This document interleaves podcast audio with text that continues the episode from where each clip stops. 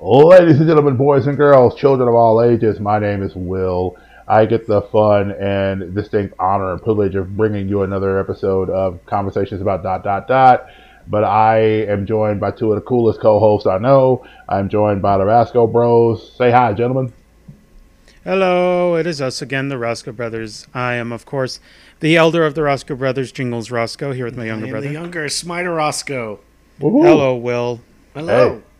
All right. So first things first, I want to officially bare my soul for just a minute uh, and say thank you to the Roscoe Bros. Uh, they provided me with a very cool, awesome uh, birthday present. They sent me a podcasting microphone that I'm currently using. So hopefully, as uh, that's the case, then uh, we're gonna get a whole lot better audio quality from us going forward. Uh, me in particular and as far as they, that goes. So I want to thank them personally on the broadcast for that. Mhm. Yep, you're welcome. It was a, a birthday present. Is uh, Will is now uh, another year older and another year wiser. Big, big fat question mark on that. Well, I'm I'm, I'm working on it. Uh, I heard it in a song years ago. Uh, I uh, they keep asking me if I'm trying to take over the planet. My answer is nah, but I'm getting better at it. Hmm. So, but anyway, we're going to do some talking about a couple of things today. First things first, we're going to talk a little, uh, just a little bit of Matrix Four trailer uh, for Matrix Resur- Re- Matrix Four Resurrections. Uh, we'll talk a little bit about that. We're going to talk about some shifts in the wrestling world. Uh, and then we're going to get into some Shang-Chi. And then the gentlemen have some wonderful questions and such for me, as it's my birthday, as I've done with them. Uh, they're going to do that to me. So that's fine and perfectly cool. And I hope it's great for you guys that you get to learn a little bit more about us as you listen to these episodes. So, first things first Matrix 4 Resurrections. Let's talk about it. Trailer. Um, Laurence Fishburne is not back as Morpheus, and nobody knows why, uh, except for Laurence Fishburne, who really doesn't know why himself. He just says, "Hey, ask me why I'm not a part of this, because nobody ever asked me if I wanted to be." So, but we know kind of why. I mean, the, the whole point of Resurrections is is that a lot of the characters have been resurrected as different people, different versions of those same people. Like there's a version in the trailer of the uh, Oracle. There's a new version of the trailer for the uh, Architect. Uh, because it's either Neil Patrick Harris's character or the guy at the very end of the trailer. Because they're both their speaking patterns seem very similar to the Architect that was in the original Matrix films. Vis-a-vis, concordantly, ergo. Justin, Statistic anomaly. Justin, Justin, I'm sorry I had to use my big boy voice, but he upset me. And oh my gosh, that's one of the greatest Matrix parodies I've ever seen in my life. MTV Video Awards years ago did a parody of the Matrix with Justin Timberlake and Seann was it Seann William Scott from American Pie as the two guys, and then like the actual keymaker, the guy that played the keymaker was in the in the skit, and then Will Ferrell shows up as the architect. And like Yeah. Wanda Sykes is in it, and at one point she's trying to get uh, Justin Timberlake to dance with her, and all this crazy stuff, and it's great. Mhm. But anyway, um, but apparently Neo has been reincarnated to look like John Wick, or the older Keanu Reeves. And uh, of course, Carrie Ann Moss is back as Trinity, even though she doesn't remember who she is at the very beginning, or at least in the beginning of the trailer. So I get the funny feeling that they've both been put back in the Matrix. Hence why Neo is taking the blue pills. So, you know, if you remember in the Matrix that you know Neo that uh, Morpheus offered him the red pill or the blue pill. Basically, he took the blue pill, he'd wake up and continue to live the life he was living. Or take the rab- take the red pill, and he'd find out just how deep the rabbit hole goes. So, the Wachowski And that's sisters where the reference for based in red pills comes from. Yep, Yeah. So it's the worst. It's pretty bad. Yeah. So so what did you what just let me shut up talking now. What did you guys think of the trailer? Oh, I have a I have a very short answer to that. Okay. And I have a longer answer to that. My very short answer is um, I don't think that this movie needs to exist. The only reason that it does exist is because it's they're just cashing in more money on the idea of the Matrix. Um, the the third Matrix film ended in a pretty definitive way. Um, so them bringing it back is it's kind of like Pacific Rim 2 how they're like at the end of Pacific Rim 1, hey, we did it, GG's. But then uh, in Pacific Rim 2, they're like, oh, I guess we didn't do it, and oh, it's worse, and oh, this and that, and it kind of does like character assassinations to No, some no, of the characters. it's not. It's not that. It's like, uh, oh, well, we didn't do it. It was, uh, oh, we did it, and now this idiot is gonna undo it, right. Well, and now They were still undone, coming and through now We got to do it again. there was a lot of it was it was really bad, um, and It wasn't even like bad. It was just boring. it was bad. I'll say it was bad. All right, I can respect. Smiter that. can defend that movie. I'm. I, really I don't, don't want like to it. defend that movie. I just want it to be, be plainly known that its worst quality is that it's uninspired. Hmm. and and no, also it's bad. and no Idris Elba, two out of ten. Two yeah, out of no, but I mean, how can you do that? He was dead. I don't care. I don't care. He still. They could have done a flashback. They could have done a flashback, but I mean, you know, we got uh, Finn in there instead, so that's fine, I guess. Um, anyway, I, I personally, uh, I've always respected the Matrix films as far as uh, they have very interesting concepts and very interesting world building. But as a whole, I've always thought that the execution and story and stuff was very uh, boring and very like um, trying to be more clever than it actually is. Um, and that's how I felt about the Matrix for a very long time, and I'm probably in the minority for that. And that's i I'm totally fine with being in a minority. But um, as far as like character writing and and story building and stuff like that goes for uh, the Matrix franchise, I've always just been very meh about it. I've never been, uh, I've never thought that it was like amazing or anything. I always thought it was just passable at best. Um, so like I'm very much like I don't we didn't need to continue this story. Um and if they're doing like a parallel world thing, then that would explain that. We don't know what's going on. We don't know what their explanation is going to be. We don't know what the Wachowskis have in, in store for this thing. Um, I also noticed that only Lana's the one that's uh, directing this. Yeah, I think Uh, the I other if the sister, other- the other sister, is no longer involved. I think she's involved in name only because it was both of their original ideas. But uh, I know that the other sister has not been involved in movies and things like that for a while. She's doing. I think she's an activist now. That would make sense.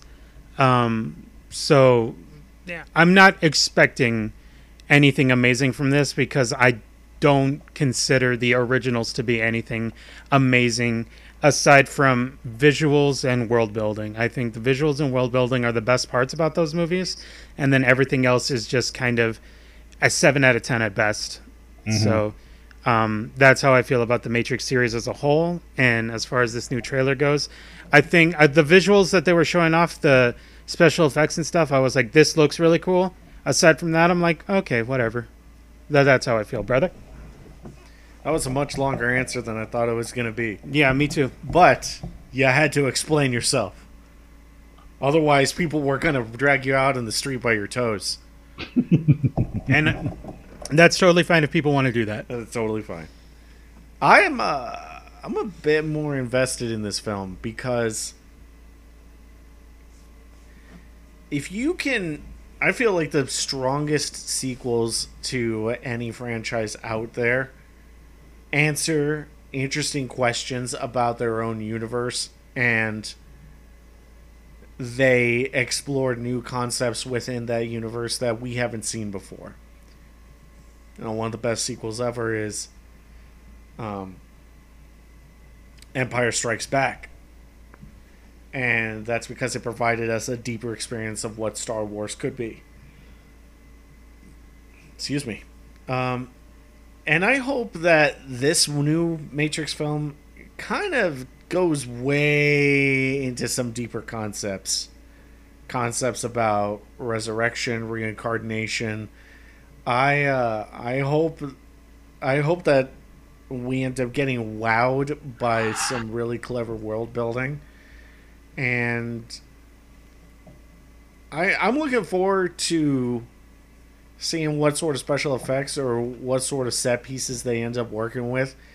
I'm not gonna hold my breath to the concept of, okay, well they did this one great thing in Matrix One, so they should do it again. They should come. They should wow us on the same level that they did in this new one. And I'm not gonna hold it. I'm not gonna hold that up to the film. Mm-hmm. That stuff's way too hard to predict. Uh, but I I am looking forward to seeing how they address the nature of reboots and sequels because it looks like they're going to be trying to do that. Right. Because just by the trailer itself, it feels like a reboot to the first film. Mm-hmm. But you could also get really, really, really deep and trippy with that, and that's what I want to see. I want to see where it like toes the line between a sequel and a reboot, and a sequel and a reboot. I want to see it get really nuts with it, and I'm looking forward to it. Hmm. Yeah, it says that Lilly wasn't involved in the film due to her work on the series Work in Progress, but gave her blessing to those involved to come up with a story even better than the original. And this was back in um, 2019. Hence why Lana, Lana has come back as the primary director for it. Um, and then it does talk about the fact that Laurence Fishburne later announced that he was not asked to reprise his role as Morpheus. So that's all we really know on that. Um, yeah. I will simply say that um, this is my hot take of it all. I honestly didn't need any. I didn't need any of the movies past the first one. To be honest, mm-hmm. just because yeah. like the first one broke so much ground. But I mean, when Neo flies off at the end, and it literally he's saying, "I'm gonna find them. I'm gonna find all the people who have been imprisoned by your lies, and I'm gonna set them free." That's all I needed to see. They could have mm-hmm. literally did nothing else, and I'd have been cool with that. Agreed. I also agree. But yeah. then yeah, it's got... a great cat. It's a great ending that caps off the current drama and the current story arc while still just leaving it open ended enough that you could have left it there. Mm-hmm. But then, of course, they did the Animatrix, and then they did the then they did the second one. Then they did the video game, and then they did eventually did the third one, and they did the Matrix Online, which is apparently where Morpheus died they killed Morpheus in the online video game that hardly anybody played. So that's another reason why I'm sure that was their way of basically not having to bring Laurence Fishburne back, and that was a way of reincarnating him, quote unquote. To uh, I can neither confirm nor deny because no. I don't know because I I watched the first two movies. I don't think I've ever finished the third one. Um, but I've I've started watching it like a number of times, and I beat Enter the Matrix, which is a game that I actually really enjoyed. Um, but aside from that, um, by the way, Jada I, Jada Pinkett Smith is coming back as Niobe. Cool. So, see, this is what I mean when I'm when I'm saying dance the line, make it weird, get really strange with it, with the idea of like some people are the same, some people are different. What's happening? And get really nuts with it. I'm of the opinion that uh, if they want to do that, cool, whatever. Uh, I don't think they need to build more on the mystique and the weirdness of it. The The only thing that I want more than anything else is good character writing and good story writing which mm-hmm. I don't believe that they've done very well. Yeah, their character work isn't is easily the weaker parts of the films. So uh, I think their their high concept weirdo stuff, I think they do fine already. Um, if they want to do more, cool. But maybe could we work on character a little bit? But I love that high concept weirdo stuff. Yeah, but at the expense of character? No, I just want I just want the melting clock painting everywhere. Ah, the persistence of memory. Yes. And the just give me cave. that, but And- all the time. And the cave dance parties. Yeah, and the cave raves. I did the cave raves. You didn't like the cave raves? Man, whatever. you guys don't know anything about film. I know a little bit about writing. You guys have never seen a movie ever. I've never once Oh seen a wow! movie Never in once have life. either never, of you never seen have we a talked about a film at all on this podcast, much less you guys talking about. about and that's why I and that's why I would get crucified on Twitter. But yeah, he said they've never seen a movie, but they've talked about movies all the time. yep. Not realizing the I- love I- of the joke. But no, uh, Jingles is right though about uh, the character work for the films. It's been, I mean, even when I was younger, I always was weirded out by how stiff a lot of stuff felt from the characters themselves. The actors naturally giving it their all, but still, it seemed strange for me at the time. Yeah. And so we'll see. I mean, of course, here's the funny thing I didn't realize at the time about it. The film was initially supposed to release in May of 2021, uh, which would have premiered alongside John Wick Chapter 4. However, the film was postponed to April 1st, 2022, due to COVID 19 pandemic. On October the 5th, 2020, the film was moved to December 22nd, 2021. The film is set to be the final film from Warner Brothers Pictures to have simultaneous release on HBO Max streaming service for one month as part of the studio's plans for all of its 2021 theatrical films. As Warner Brothers will discontinue the release model in 2022 in favor of a 45-day exclusive theatrical window as part of the new agreements in the studio reached from with Cineworld, which owns Regal Regal Studios and AMC theaters. So basically this will be the of course being on december 22nd i mean it, you know, i don't know there's another they didn't have another movie planned in the month of december you know so yeah. It'll be interesting to see how it goes. I mean i'm, I'm always down to watch a keanu movie. You know i even watched the keanu movie that didn't have keanu in it. So. The the movie the movie title Keanu, the movie title keanu with key and peele and the cat. Key and Peele. Hmm. one of the greatest keanu movies that never didn't have keanu in it ever I ah, think it might be the only one. I creatively disagree with that joke, but I respect your moxie. Fair enough. Speaking of Moxie, which reminds me of Jon Moxley, uh, let's go roll over into some uh, wrestling news and talk a little bit about. I think we really need to give Will more credit for his ability to segue like that. Yeah, that's true. Yeah, I think I think you're right. Everybody that's listening to the podcast, if you are in the Facebook group, just say to Will, just be like, "Hey, great segues." Great segue. Yeah, just drop that line on him one time. Great If you segue. get just take time out of your day, just type in, "Hey man, great segue." I, I tried. So while we're rolling along Yes. over to AEW, Yes. all rolled up in our blankets, I assume, Mhm. All elite. all uh, to all elite wrestling, Yes. some stuff has been happening. Yes. A lot. A lot of interesting moves have been made. Uh, the chess pieces and checker pieces have been moved a lot. Uh, Mr. Philip Brooks, aka CM Punk, officially has made his way to the AEW, uh, along with others, including one Miss Ruby Riott, uh, aka now currently Ruby Soho, uh, who ended up winning the Women's Battle Royale as the Joker.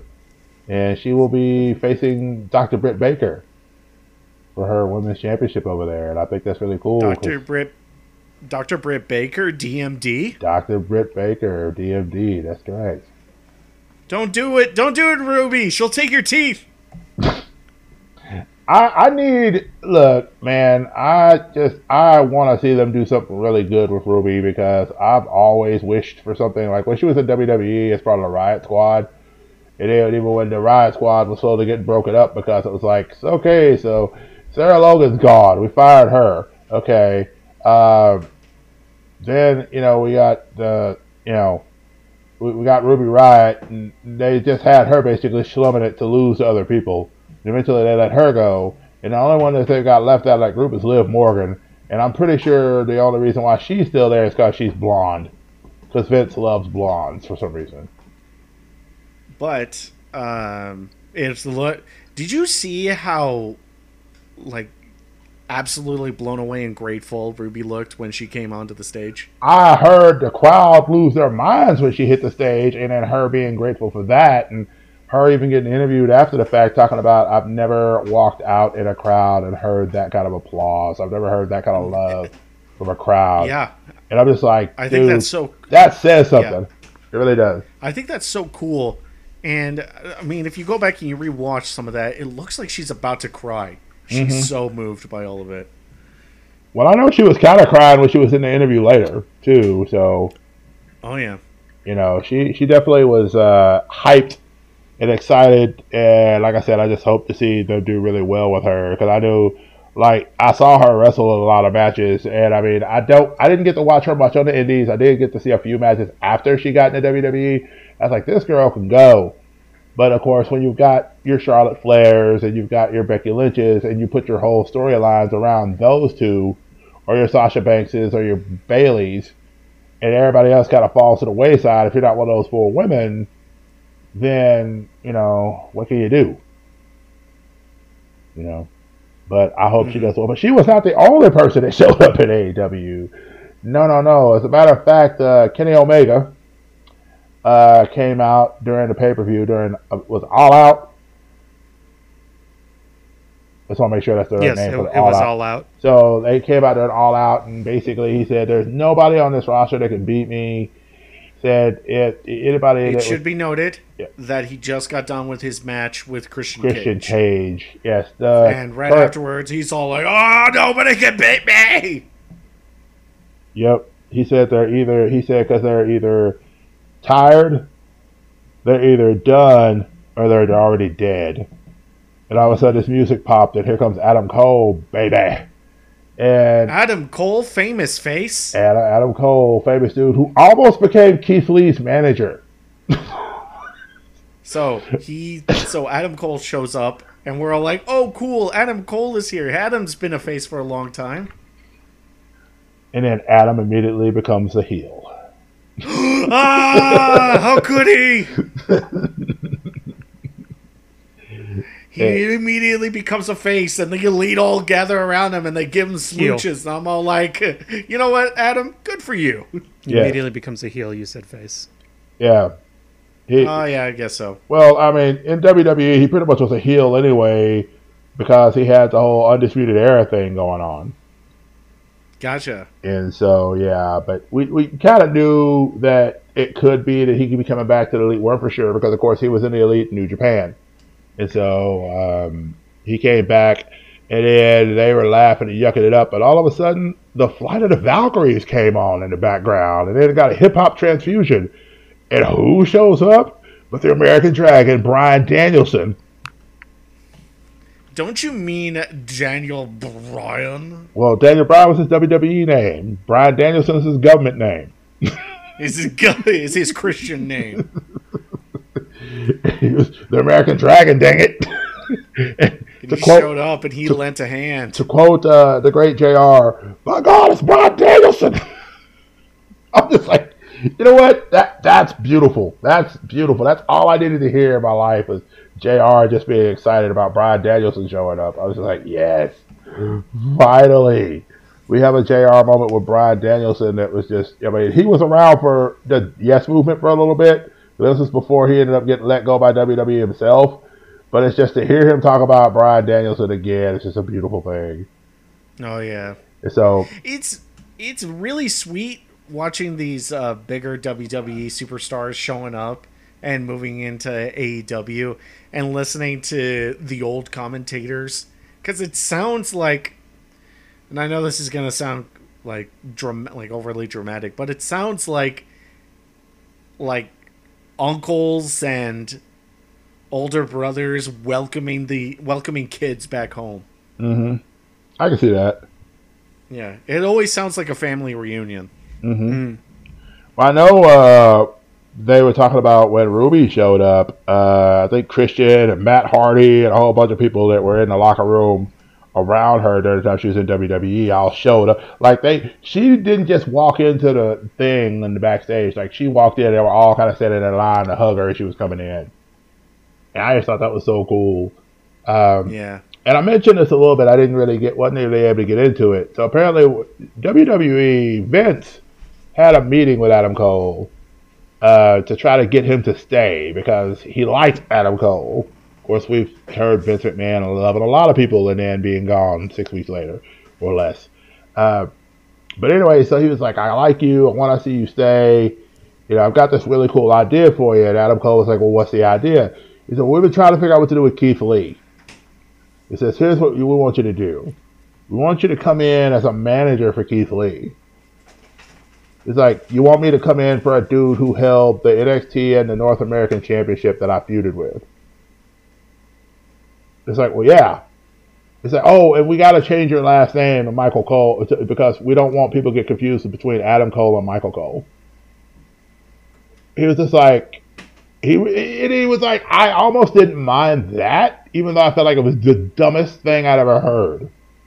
Like, who's going to confuse me with Michael Cole? But the thing that broke the camel's back for him was the fact that, of course, in NXT, he could stream still. Um, and the primary reason why, like Shayna Baszler and I think Mia Yim can still stream is because the network that they're under, they built that while they were in NXT. So they kind of let them keep that because WWE is making money off of it anyway. It doesn't really matter. But Adam Cole was like the new contracts that they've got built when they were coming over to the main roster was they were no longer being allowed to get on stream, to get on Twitch at all, or any third party group. And he said that was a non negotiable, and WWE didn't bend on it, so he didn't either.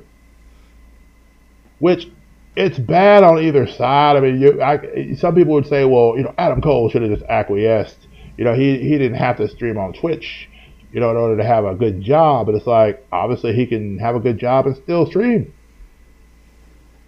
Because now he can do both. You know? And it's like, at the same time, I feel like WWE could have been like, you know, maybe we need to re-look at this whole third party thing.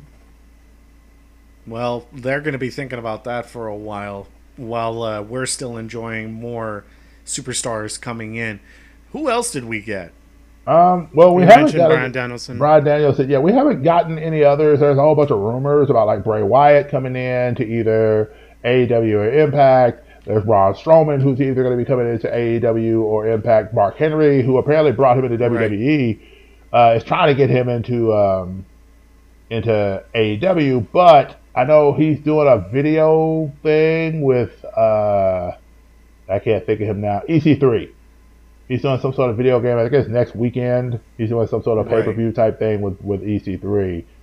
And Yeah, so and we'll see. And we got to be careful about speculating about who. Where- right. Even if it feels like, especially now with how many people are coming into AEW, how likely our guesses are to be. But um, I just want to double check. That's so three big debuts during a pay per view event.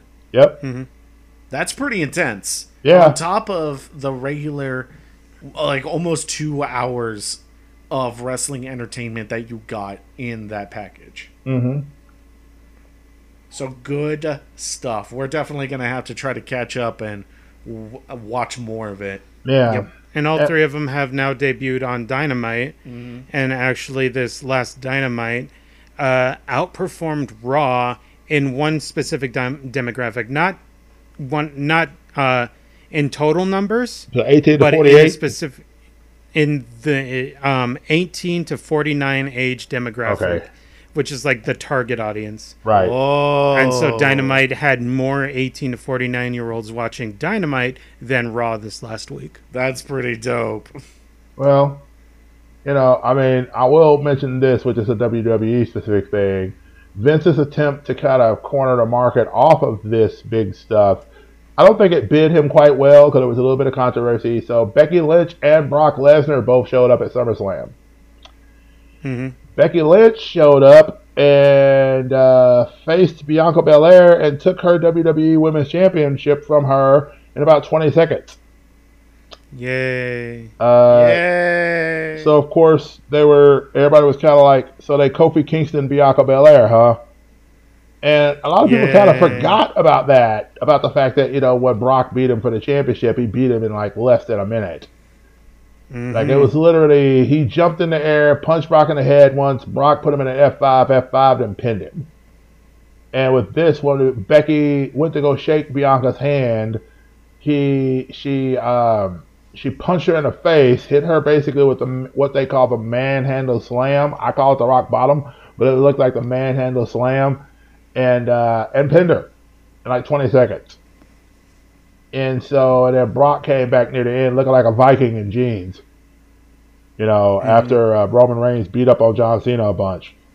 And then here comes Brock, you know, to eventually go up against Roman, which, from what I understand, Demon Finn Balor is coming back to face him at the Extreme Rules pay per view. But I'm just like, you know, if you're going to bring back the Demon, why do that when we just know more than likely Roman's going to go over on him? Unless Brock comes in, F5's Roman, and costs Roman the championship. Regardless, it's not good storytelling. I don't feel like it is. No, no, and it's and it's something that they've suffered with. Like what we've gone over and over about how bad their storytelling and how bad their booking is right now. By the way, this might tickle the both of you.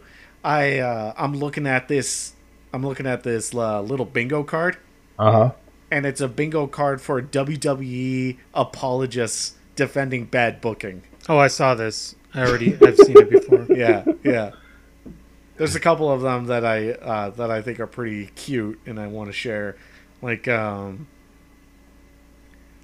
right next to the free space, there's yo. It's better to job to WWE talent than it is to job to AEW talent.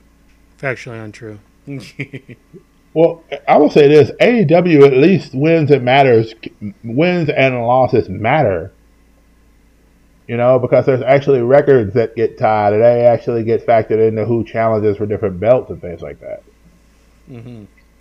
Whereas WWE, it doesn't matter what the situation is, it's like 50-50 booking and all this different stuff, and people beating champions that shouldn't. You know, and I mean, like, what was it? I think it was last week or week before last, where Nia Jax and Charlotte got so frustrated with each other, they just started wailing on each other for real for a little while.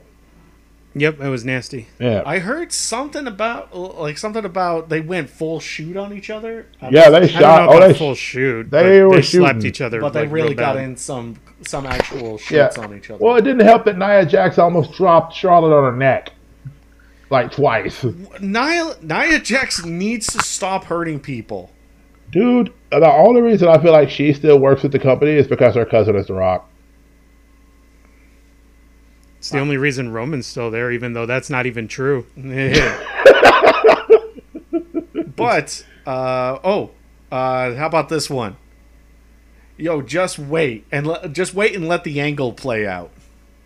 Yeah, they Yeah. still suck nine times out of ten. I'm sorry. No, no, I like I like that one especially because it's like, yeah, we'll watch the angle play out and then watch the crescendo match, the conclusion to this feud, hit a like a wet fart, Yep. Yeah. Let it be Orton versus Fiend, and it just be the worst. and it just like couple hits, roll over, I'm dead. cool. Bobby Lashley grabs the next dude in the deal for like a hundred years, and even you know, even though it's like let's just disrespect Kofi Kingston completely, and let's just act like he wasn't a world champion at one point. Kofi shot up like a brilliant star for but a moment. And then Vince shot him down like a puck. Vince is literally like, okay, pull. It's like, uh, you know, Kofi's on there, right? Pull, pull the thing. Flung. Pull it. Ah! Kofi's like, what am I doing up here, baby? and it's just, pow, I hope Big E catches me. something. Yes, that was another Big thing. E that- could not catch him. that's another thing that like they've been talking about. It's like, okay, so Big E has because Big E's been on SmackDown, and Big E has the Money in the Bank, and they're like, well, you know, it seems to me like the storyline would make sense that Big E would show up on Raw and threaten to cash in on Bobby Lashley because he hurt his boys.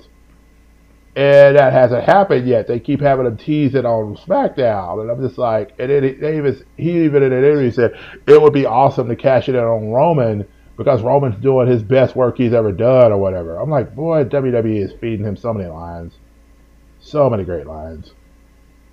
And I don't know if he really feels about one. that about Roman or not, but it just seemed out of place that he would say that. Like, you know, storyline sense, it would it would make sense for him to go after the guy who beat up his friends. I got another one for you guys, Okay. and I'll leave this as the last one before we move on. Yeah, you can share that in our chat later. Oh, absolutely. this squash match is to build them up. Yeah. The question to me is always build up who. Like I remember Exactly. when, when Ryback was going around smashing people and Oh, just dude. killing multiple people, and then like they end up having them at the field with Punk, and then they went from the feud with Punk to like nothing. Dude, I Ryback is such is such a bizarre monster to me. I I have this biz I'll straight up say I have this weird fascination with Ryback just because I've I he he is the purest example of he like he's good at one thing and that is being a big man and nothing else Yeah, but he keeps on getting all this extra support, like people coming around him and being like, "No, no, don't worry, Ryback. You don't have to like say all the right things and get the crowd really hyped up and loving you. Uh, ju- just just throw them. Just be really big, Ryback." And then Ryback goes, "Ryback," and then he goes out there and he starts chucking people around, and Ryback thinks he's having a good time, and then you know he ends up leaving later and he wants to legally change his name to Ryback. Like an idiot. like it worked for Ultimate Warrior. Okay, It did not. No, it did not. I didn't say it worked as far as the rest of the world. It worked for him. but um Oh yeah, I'll definitely I'll definitely post this uh, bingo card so that you could check it out later, Will. Oh, that'd be Uh, funny. what else do we have? So, uh, Shang-Chi has hit the theaters and blew up way past YouTube's and reviewers and other people's expectations, like to the tune of a $100 million explosion.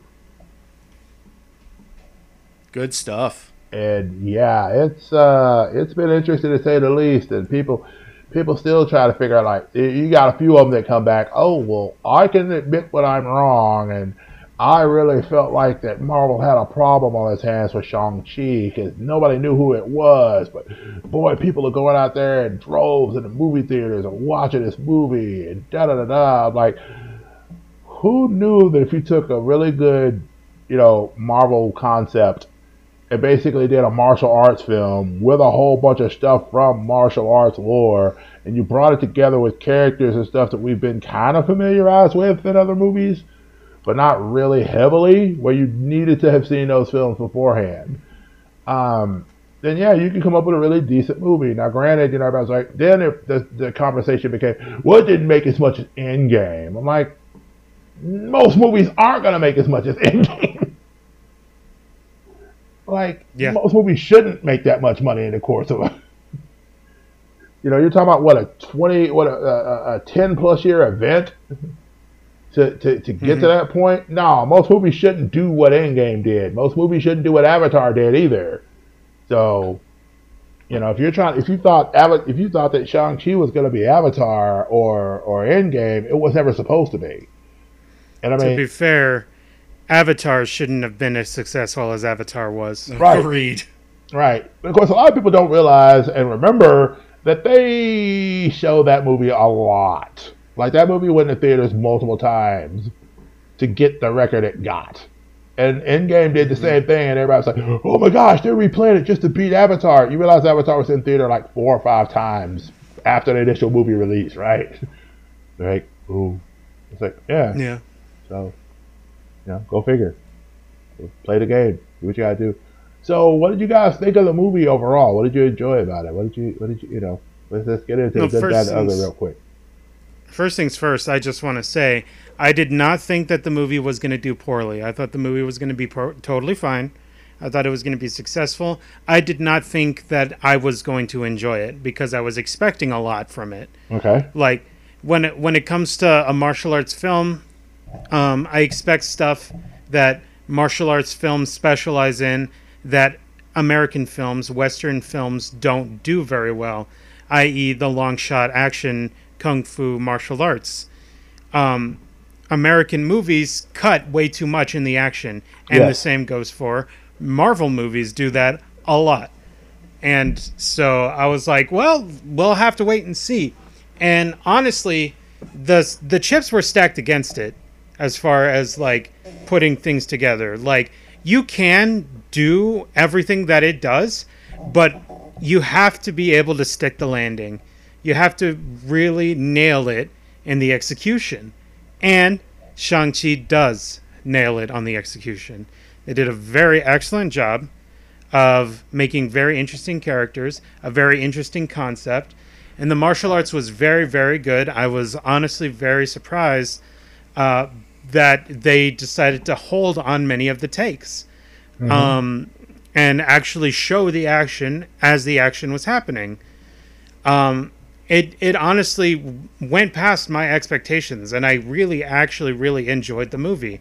I did not think I was going to enjoy the movie, but they did the stuff that I did not think they were going to do. They had good character writing, very interesting characters in Shang-Chi himself, as well as Awkwafina's character, who I just loved. I thought I did not think I was going to like Awkwafina because there's other movies that I've seen that kind of try to do this character that she plays in this movie. And I was all like, it has to go down into the execution. And then she was just a pure ball of sunshine that I was just like, okay, she she's doing it for me. I don't know what it like. There's something in her voice, how it's like kind of raspy. Yeah. I don't know what it is, but I hear it and I'm all like, I don't like your raspy voice. And then I hear her talk and I'm all like, I think I really like Awkwafina. Yeah. I Um, can see that. and and um yeah I, I i kind of was like sold on her uh at the very early on in the movie when they're going and they're they land in china and they're being driven around and she's like looking out the window with like amazement and she turns around and gives this massive smile to shang-chi like i am having a great time and when she did that i was all like okay awkwafina you check out you can you can stick around for the rest of this movie mm-hmm. You're cool. You can hang out with us now. you can hang out with us. And I was like, she played like I've in so many other movies. There's characters that are just the exact same that she is, except they are insufferably annoying. But she wasn't. She was delightful, and I feel like that's a line that's hard to to maintain, and she did it. Um, and much of the action in the movie itself was great. I thought the pacing was fine, uh, no problems there. Music, fine. Uh, visuals, I thought were really nice. Um, and the overall story, because once again, I know next to nothing about the character of Shang-Chi from the comics. So if they did change anything, it wasn't going to be something that I think I was going to be bugged by.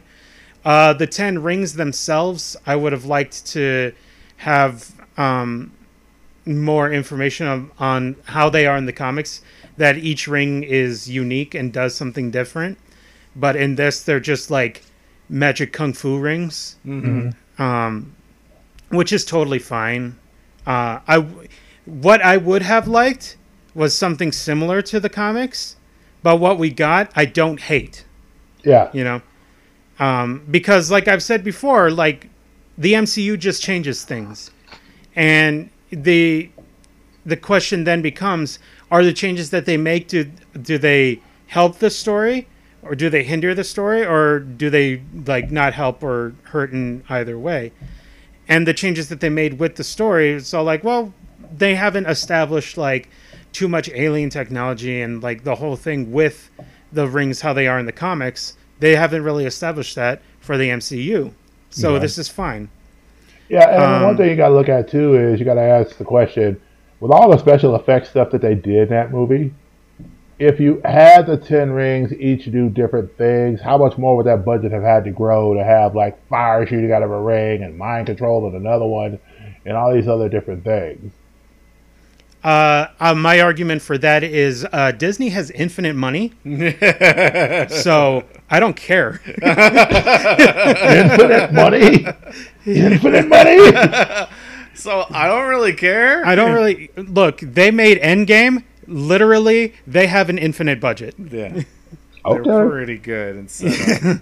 fair enough. I mean, I, I, I, The question, I- i the question doesn't become can they afford it. The question is, eh, are they going to do it? and obviously they didn't. No, they didn't because they went in. They went in a different direction. Yeah.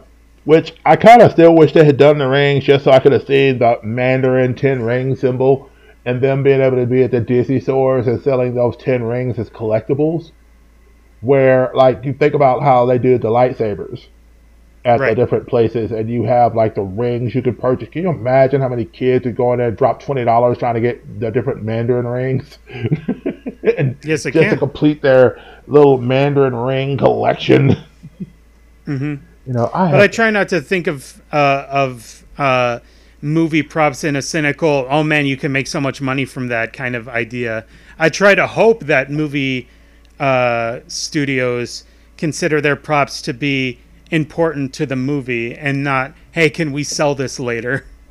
Oh. But Yeah. that's not saying that movie studios don't do that because they totally do. Oh yeah. So- I'm surprised we haven't seen a ton of those stuffed little dragons. Yeah. I mean, once again, it took a million billion years just for them to get Grogu available for sale. So, True. you know, we, we don't know if later on they get something out.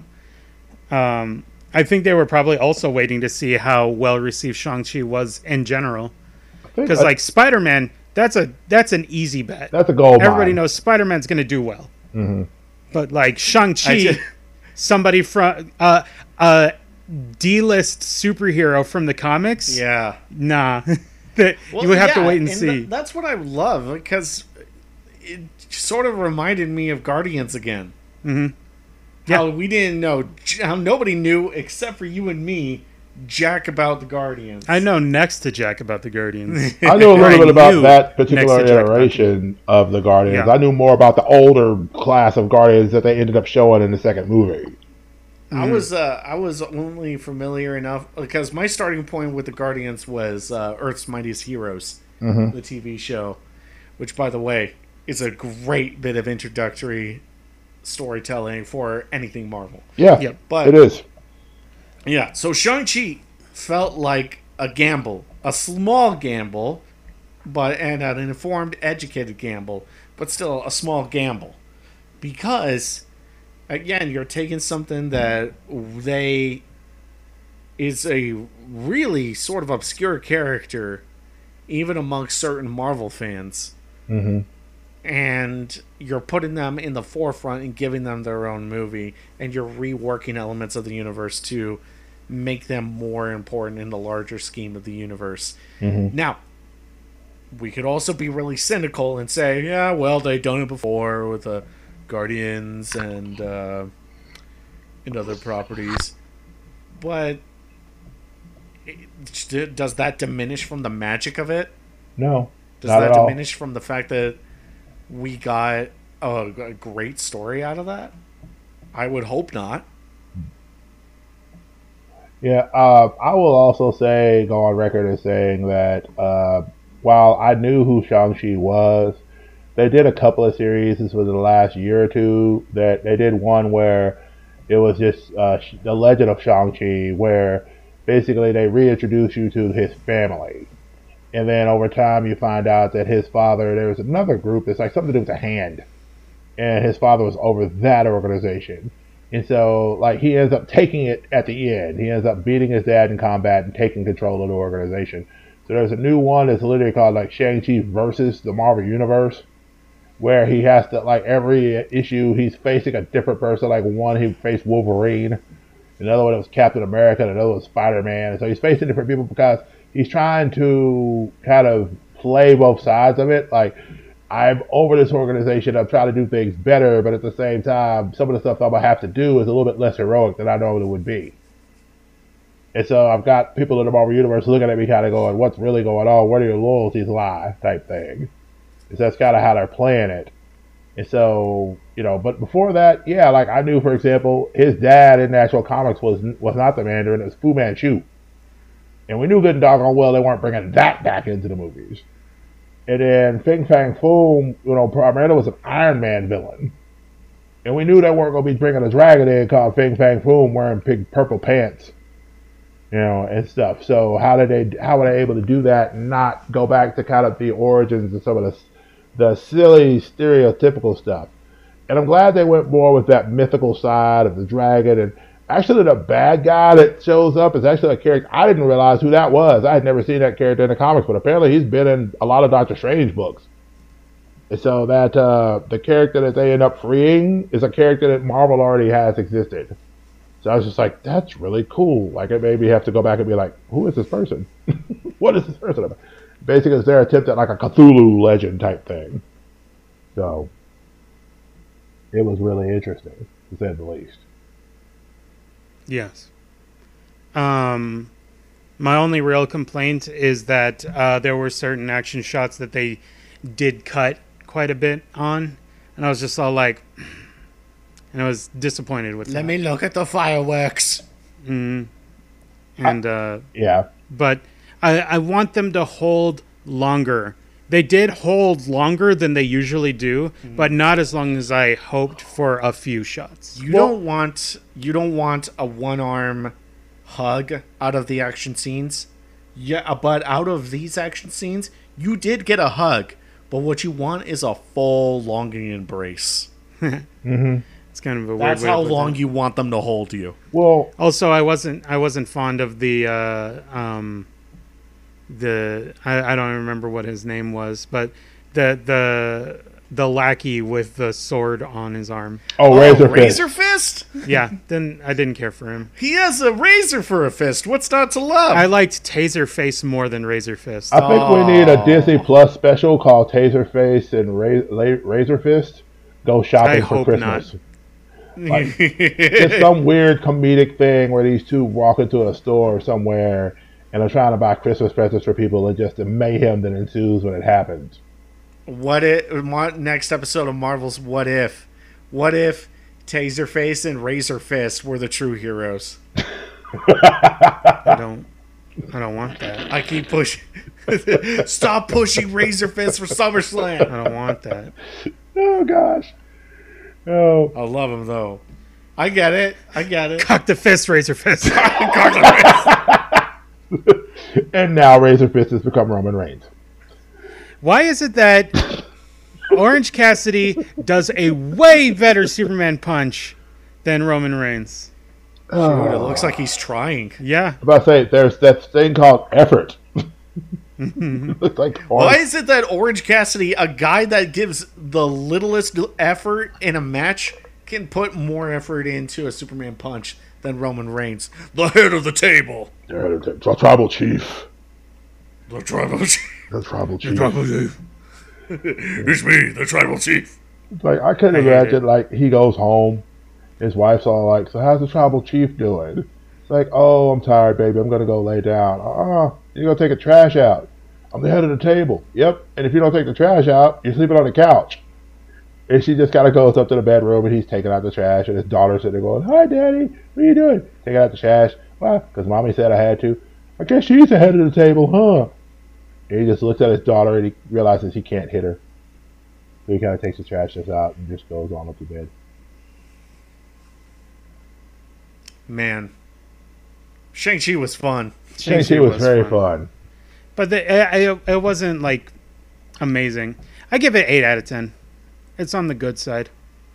That's a pretty good rating. Yeah. I'll accept that. 8 out of 10 was a good that. rating. It's it, it's not 9 or 10 out of 10 like some of the other MCU films that I've seen.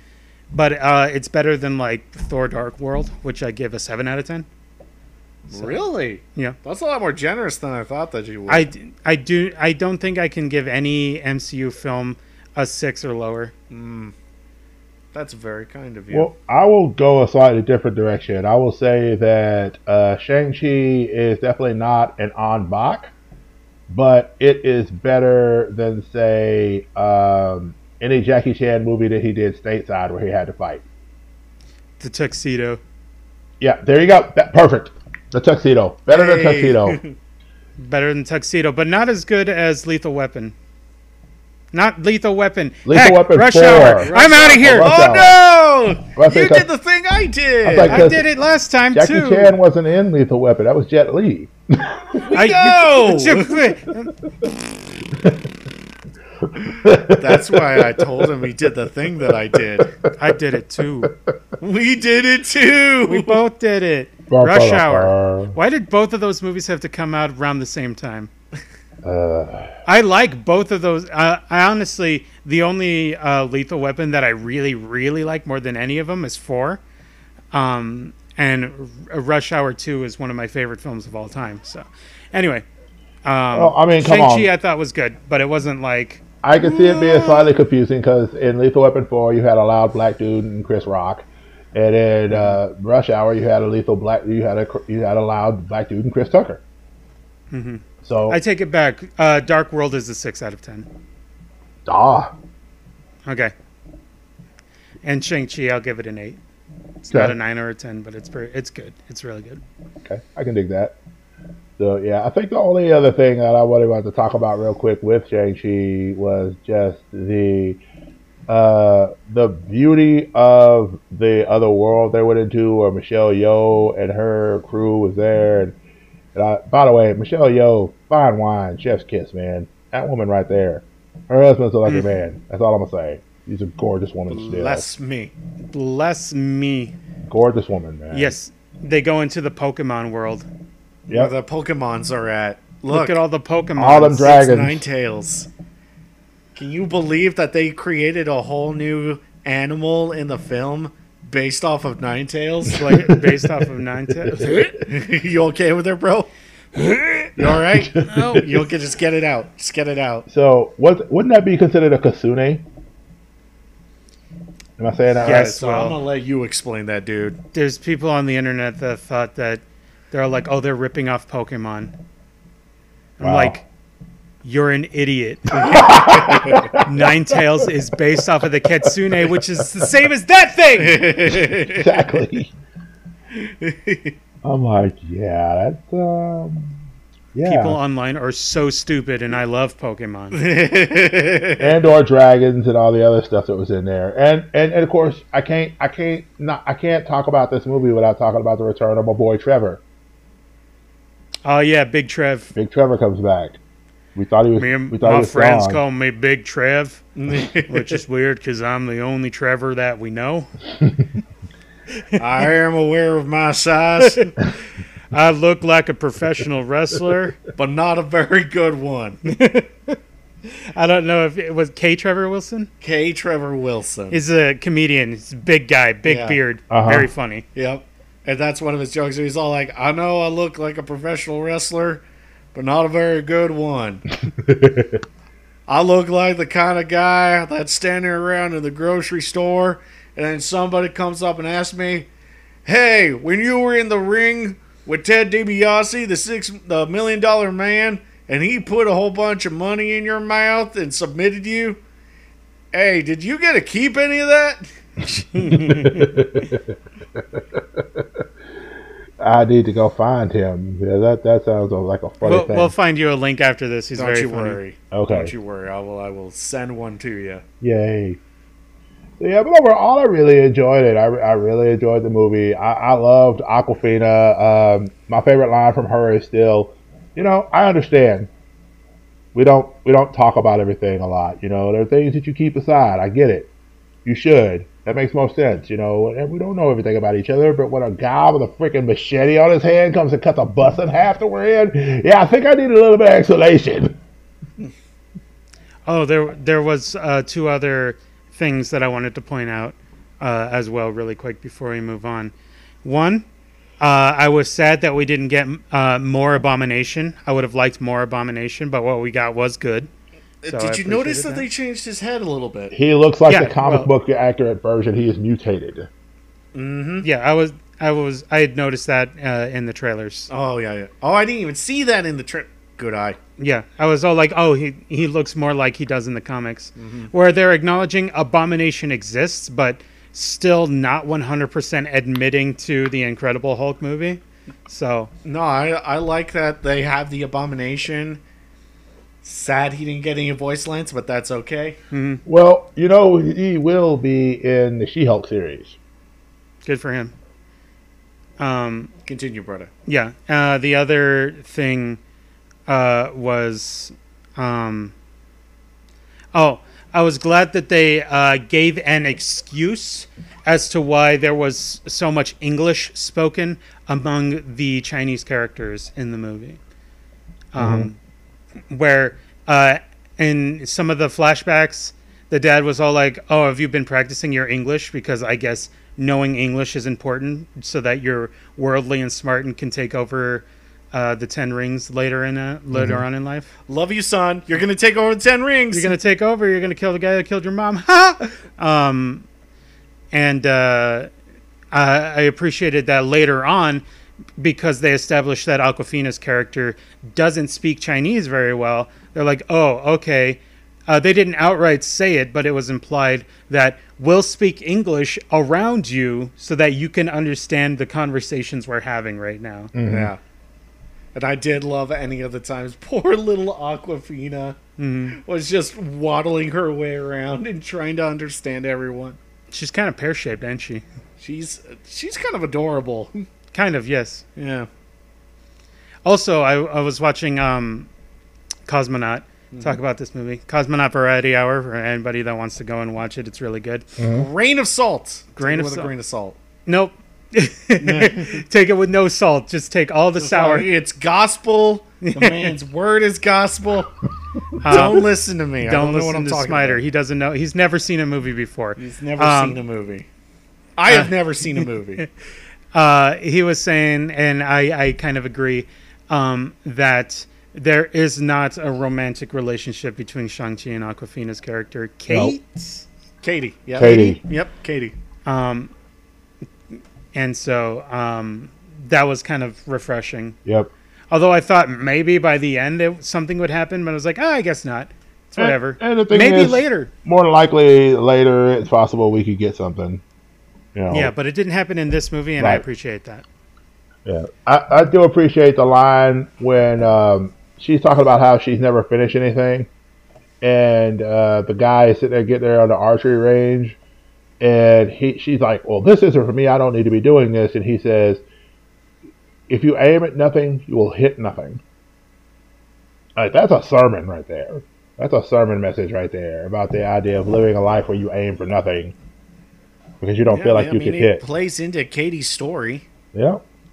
I mean, they straight up were lo- like just the perfect slackers at the beginning of the movie, Mhm. which is really funny to me because it's always played into this idea. It's all like, oh, I don't really like to do anything. Oh no, I'm really good at fighting. which is why I mean I appreciate at least a little bit at the beginning of Shang-Chi. It's all like, okay, it looks like that he keeps up a physical regiment because he knows that they could find him at any time. Mm-hmm. And they did. Remember, kids, you miss all the Falcon punches you don't throw. That's precisely true. Falcon Punch. uh, good movie overall. Good movie overall. I really enjoyed Yeah, watching agreed. it. Good recommend. Check it out if you guys want. Yep. Big recommend. And they're doing this window for 45 days, and then I'm sure it'll be on Disney Plus. I'm hoping they don't try to charge thirty dollars for it when it hits 30 Disney Plus. I hope they just let it play out there, and then people could see it a million times. Maybe. We'll have to wait and see because uh, we don't really know what their business model is because they keep changing it. Yep. The goal line keeps changing every time. Yep. All right, so I think we're done. I don't think there's anything else we want to talk about Shang-Chi, unless y'all got mm-hmm. something you want to mention about Shang-Chi. Right.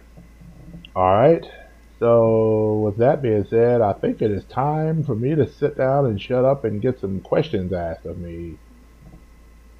Okay. Well, we're going to go ahead and do that, but first we're going to go ahead and take a little break. Okay. Yes, break would be good. Take a little break and then uh, we'll come back and uh, we'll start the Will centric part of this episode. Woohoo! Agreed. The big Willie style of it all. No, no, no, no, no, no, no. Come back, guys. Catch you guys in a bit. Bye. See you in a minute. Well, welcome back, everybody, to more of this special episode of Conversations about dot dot dot. All the stuff that happened before this, not important. Everything that's going on past this point, the most important, because today we're going to sit down and talk to our very, very special guest. We have, of course, with us the great Will Holland. Say hello, Will. Hi, guys. I know this is your podcast and this is your show, but today Smider and I will be interviewing you Okay. since uh, since uh, you you had a birthday recently, I did. and um, you you went ahead and asked us questions on our birthdays. So now it's your turn to sit in the chair and uh, receive questioning. Sounds like a plan. Let's do it. Let's do it.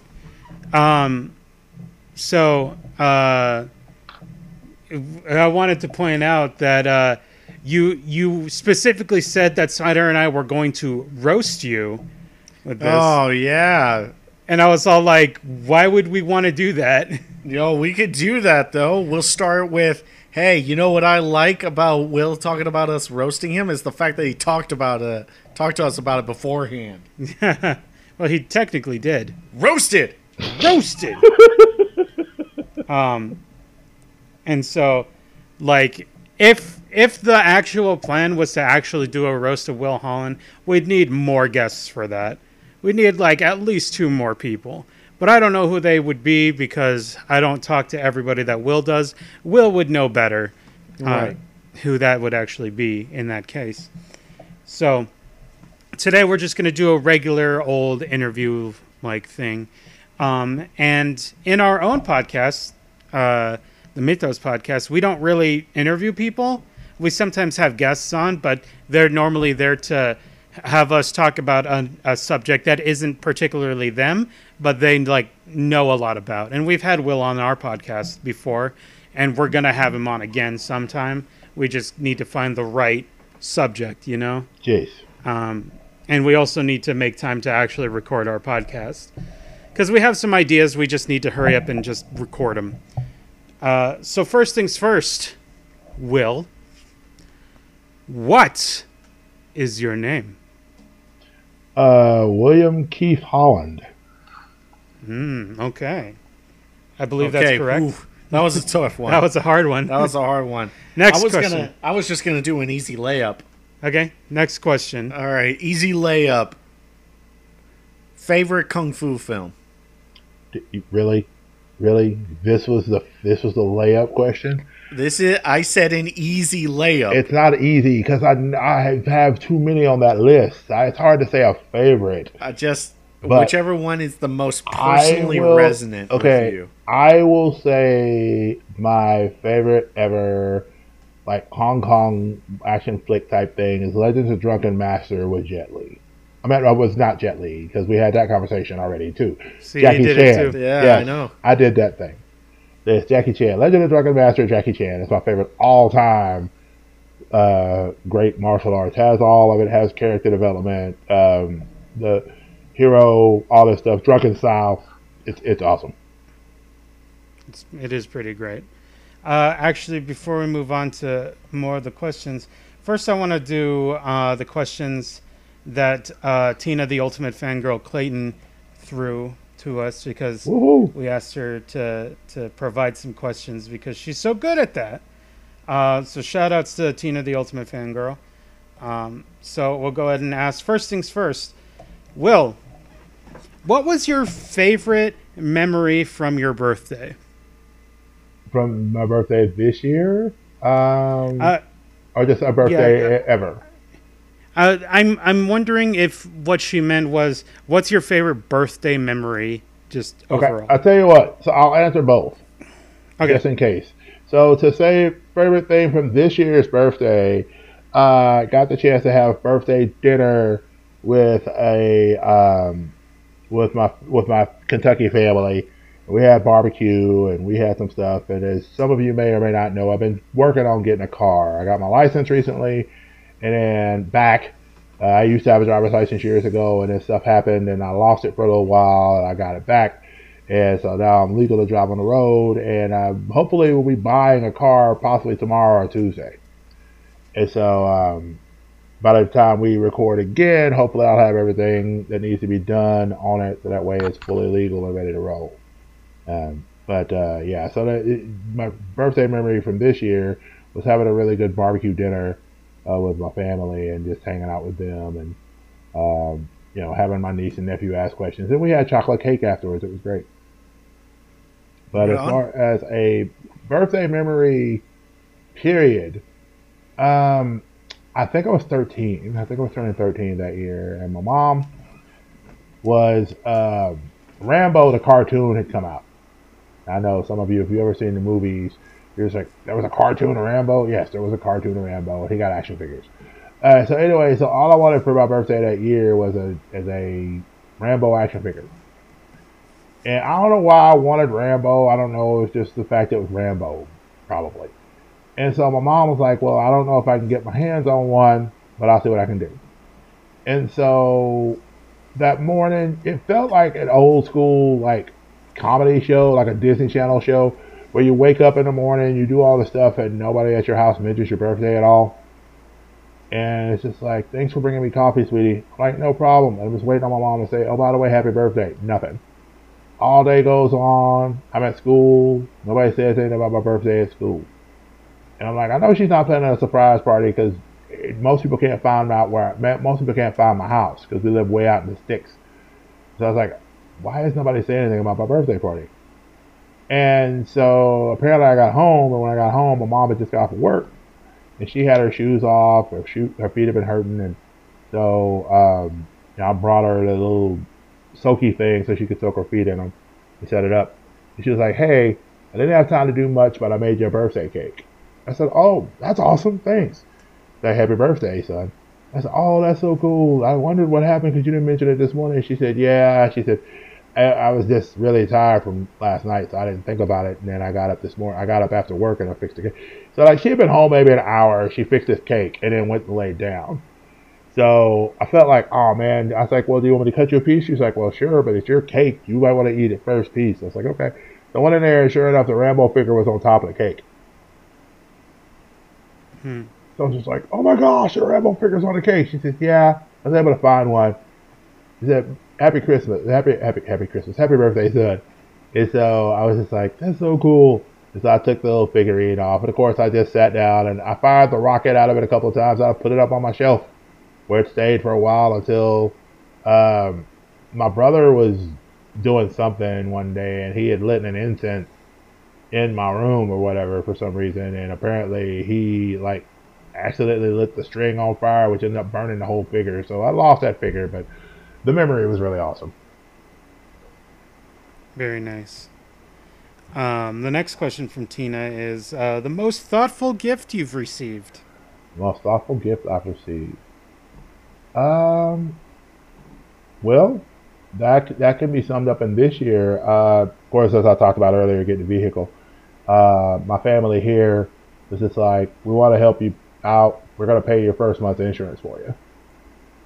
Mm. So I thought that was really appreciative and, and pretty, you know, current to my current situation. So I felt like that was one of the most thoughtful gifts because they just really were sitting there thinking about what did he need to, what did he need at the time, and so you know I've gotten stuff yeah. like art supplies and things like that, but that was really something that was very, uh, very pertinent for the time. So. Oh, that's very nice. Uh, next question from Tina is uh, what is your favorite gift that you've given somebody else? Hmm. Favorite gift I've given somebody else for birthday presents. Um. Hmm. I know. I have to think about it because it's a bit of different gifts I've tried to give out over the years. Um. I think the one that I remember giving more recently is uh my mom the last time I saw her uh, was right around her birthday, and so like we went to go um, went to go out to a restaurant, and I paid for her meal for for her birthday. And I even told the waiter, I was like, hey, you know, it's my mom's birthday. We kind of want to make a big deal out of it. Is there anything you guys can do? They were like, well, we normally sing a happy birthday song, but we don't have enough staff here to do a happy birthday song. But we can bring her out a cake, a little small cake. I was like, okay, that works because she doesn't eat a whole lot anyway. And so that works really well. And so they brought the cake out there. She cried. She was just like, I really appreciate this. We don't, I haven't had a chance to really spend many birthdays with my kids, so this is really cool that I get to spend this with you on the on my birthday. So I feel like that was one that most more recent memory something that was really awesome to give my mom because you know all the stuff she's done for me. You know, I wanted to be able to say at least once. You know, it's like, hey, on your birthday I was here and I wanted to take you out to dinner. So. Mm-hmm. Yes. That sounds very sweet, Will. I try. I'm that not perfect the... at it, but I try. that was the end of the questions that Tina had. The last thing that she had to say was happy belated birthday and that you're the best. Aw. She's too kind. She is. Thank I got a question much, for Tina. I got a question for Tina. And okay. I'll ask this oh. question and she can answer it sometime or another or something. And here it is. What was the best birthday present you've gotten?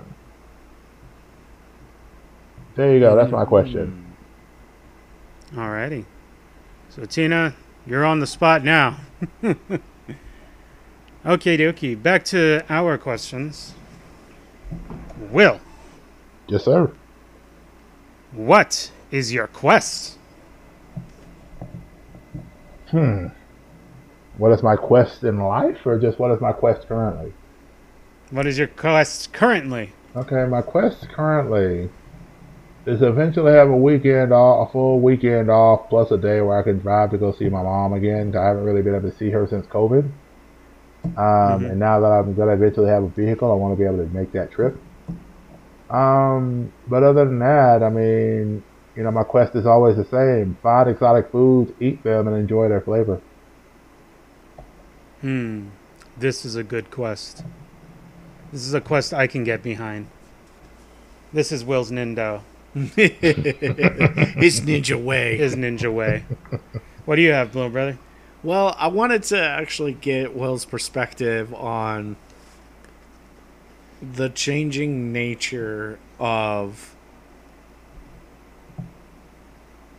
This is going to sound a little odd, but the changing nature of nerd culture.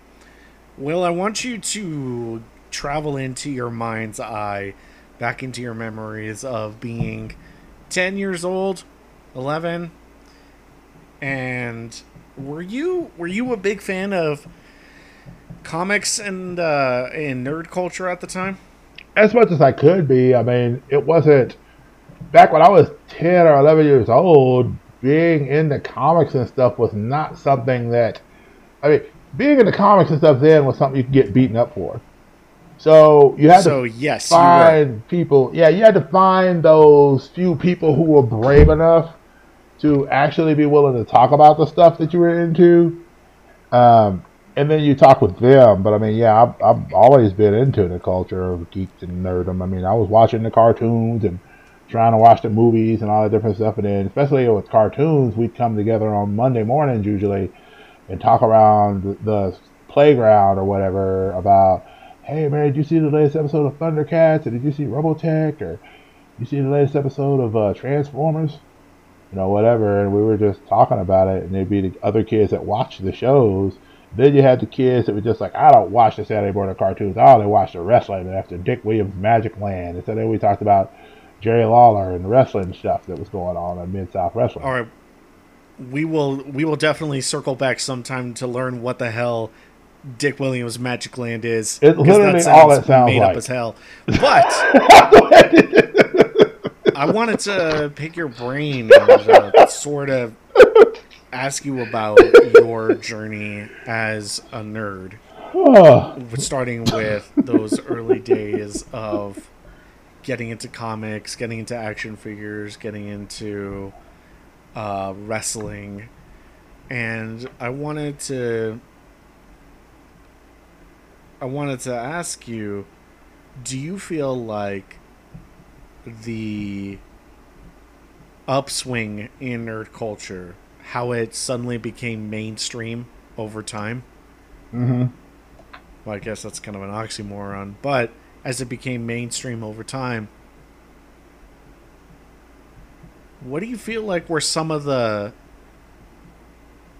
better parts of that and some of the worst parts of that a resu- as a result of nerd culture going going the way that it has Um. so Yeah. good okay. things and bad things Uh, I mean, good things. I mean, you know, it, it's become socially acceptable to be a comic book person, and in some cases, it feels like there's almost a badge of honor when you can when somebody is saying something about a certain movie, for example, like a Marvel movie. You're like, oh, I don't know who, and then you can be that person to fill that information in for them. And it's nice to be able to compare if there's questions about comparing stuff where there's a loss at it is is that people feel like they're almost entitled to get their way, and if they don't, then they tend to. Whereas when it wasn't as popular, we didn't. No, people didn't care about getting their way, man. They were just like, I just want to be able to talk about this freely with people. And but now it almost feels like so many people are into it now in some sort of fashion or another. That they feel like that they're entitled to certain things, and if they don't get, even if they don't really participate in it, um, they feel like they're entitled to it because their opinion matters so much. That if they don't get what they want, they're going to get on Twitter and yell and scream about it. And then, you know, people are going to be like, oh my gosh, they're yelling and screaming about something obviously wrong.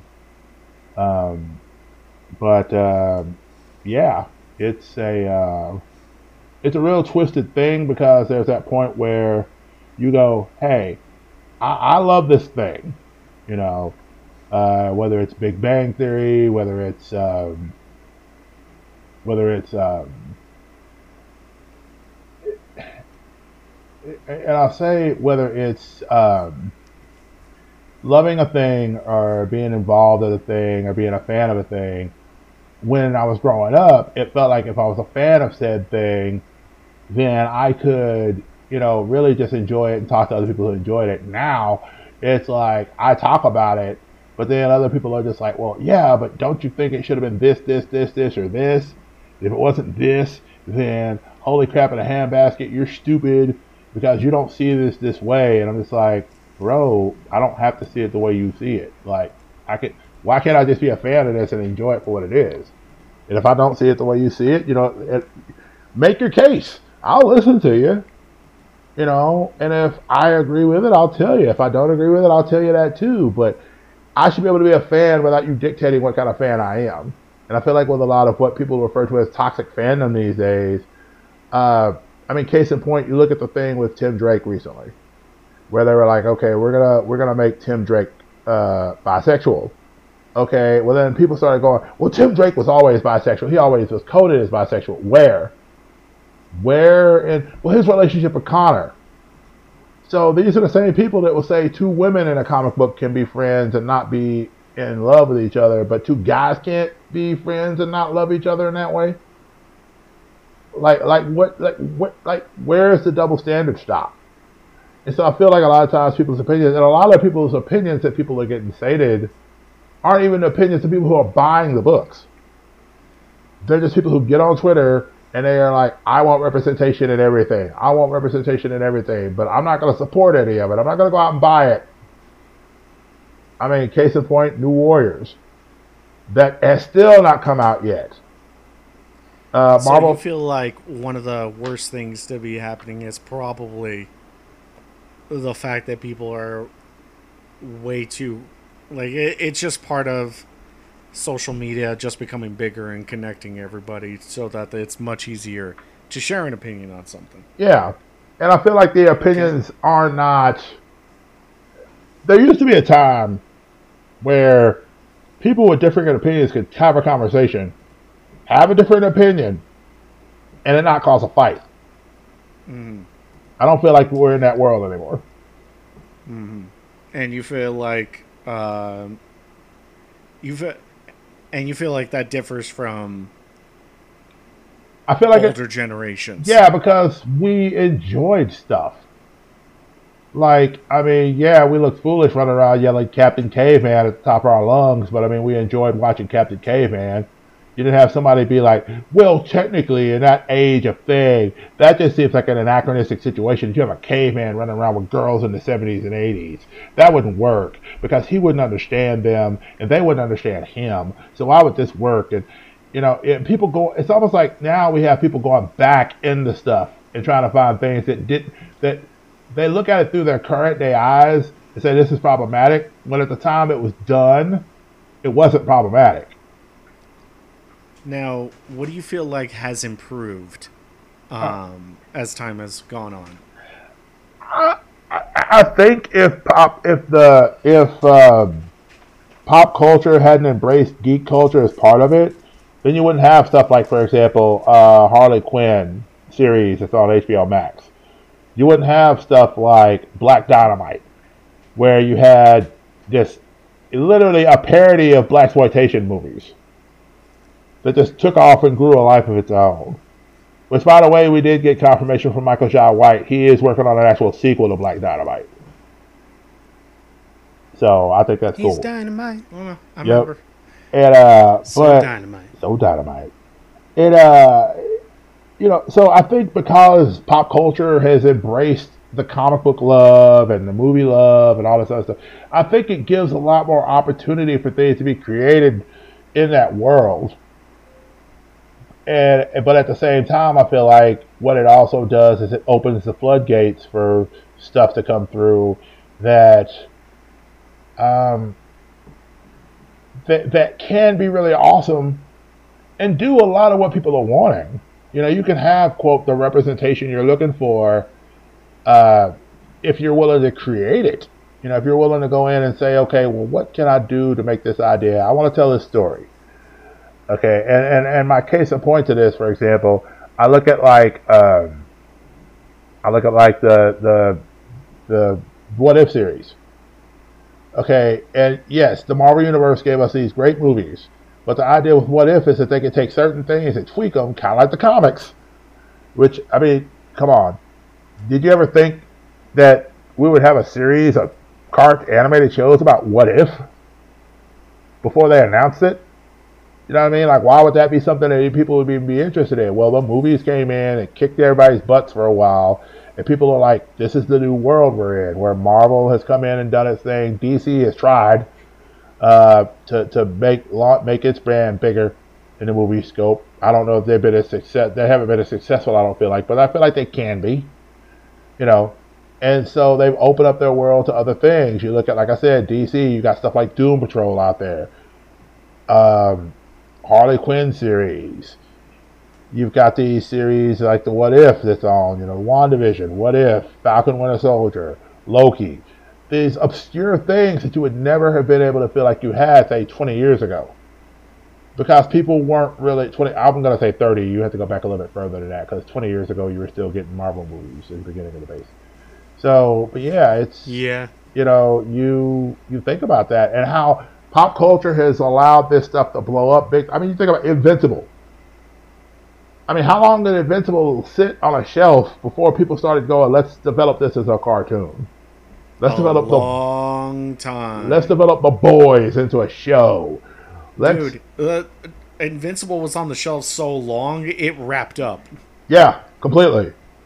Uh, you know, and all this other stuff, and it's just like you think about the success of stuff like The Walking Dead, and how it's blown up, and not just it's not just a comic anymore; it's a part of pop culture now. You know, the show was came out; it was hot, it did wonderful. You had the Fear of the Walking Dead. You know, they're talking about possible spinoff with Negan at some point, which I mean, you know, Kirkman didn't write a whole bunch about Negan you know, outside of the stuff that was in the story, but it's just like, you know, there's a whole lot more options now. And so many people's stuff is coming out and then it's getting developed into stuff. You know, people are picking up stuff. I mean, I just uh, read a little bit ago where um, something kill something's killing the children is getting picked up by Netflix. You know, Castlevania, you know, was an example of another thing that was out there that people knew was out there, but you really didn't expect to ever see anybody animate it and then they did.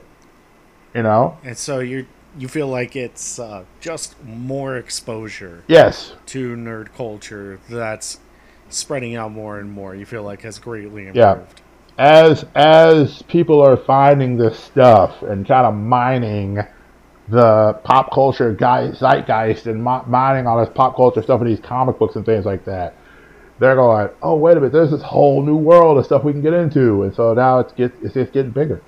Yeah, so that's how I feel like it's the best part about it is it, and it's giving us people that may not have ever been in bigger things, have they not come out with stuff like that. You think of Simi Simu Liu uh, beforehand, the only time I had ever seen him was in that it was in the uh, Kim's Convenience show. I never would have thought in a million years he would be Shang Chi, but he is. And now the the the ceiling that he has is much higher. I feel like Awkwafina, as much as as popular as Awkwafina was getting, especially in the Disney circles and all this other stuff, her ceiling's only gonna get higher as time goes on. You know, because Yeah, now sure. she's you know they're in these big Marvel movies, and I'm sure we're gonna see them in other Marvel movies because as we found out at the end of this, you know they're part of the Avengers now. you know, whatever Not this new Avengers. yet. Well, they're- it, it, It's pretty obvious that they're gonna be though. yeah, definitely. Yeah. So, But- yeah. uh, definitely more exposure ends up bringing in more nerds, and at least the expansion for casual nerddom has definitely grown. hmm Right on, bro. Did you have another question? I always have questions. Uh, But I wanted to just point out, as far as Castlevania is concerned, um, there's been a lot of video game cartoons that have come out in the past. So that one is more believable than, say, a Loki TV show like 30 years ago. Also, isn't it crazy that 20 years ago Spider Man 1 came out? Yeah. whoa! Isn't it crazy that like 12 years ago people didn't care at all about Iron Man? No, I still believe that. True. True. You get you re- you believe it because you remember. Yeah, I was there. I was witness to it. Yeah. I sure was too. But um, Lord knows he uh, he came back. Snyder, by the way, I posted up a thing in the chat that, that talks about Oh, Mr. yeah. Dick Williams. I saw it. So I didn't realize he held the Guinness Book of World Records for hosting the longest running television magic show in the world. I How didn't about know he was the person that existed. Right. Okay, so, Will, Yes. one day you're you're hanging out, um, and you you go to see a wrestling match. Say WWE's in town, and you get yourself a ticket, and you go to watch, and you're there. It's the pre-show.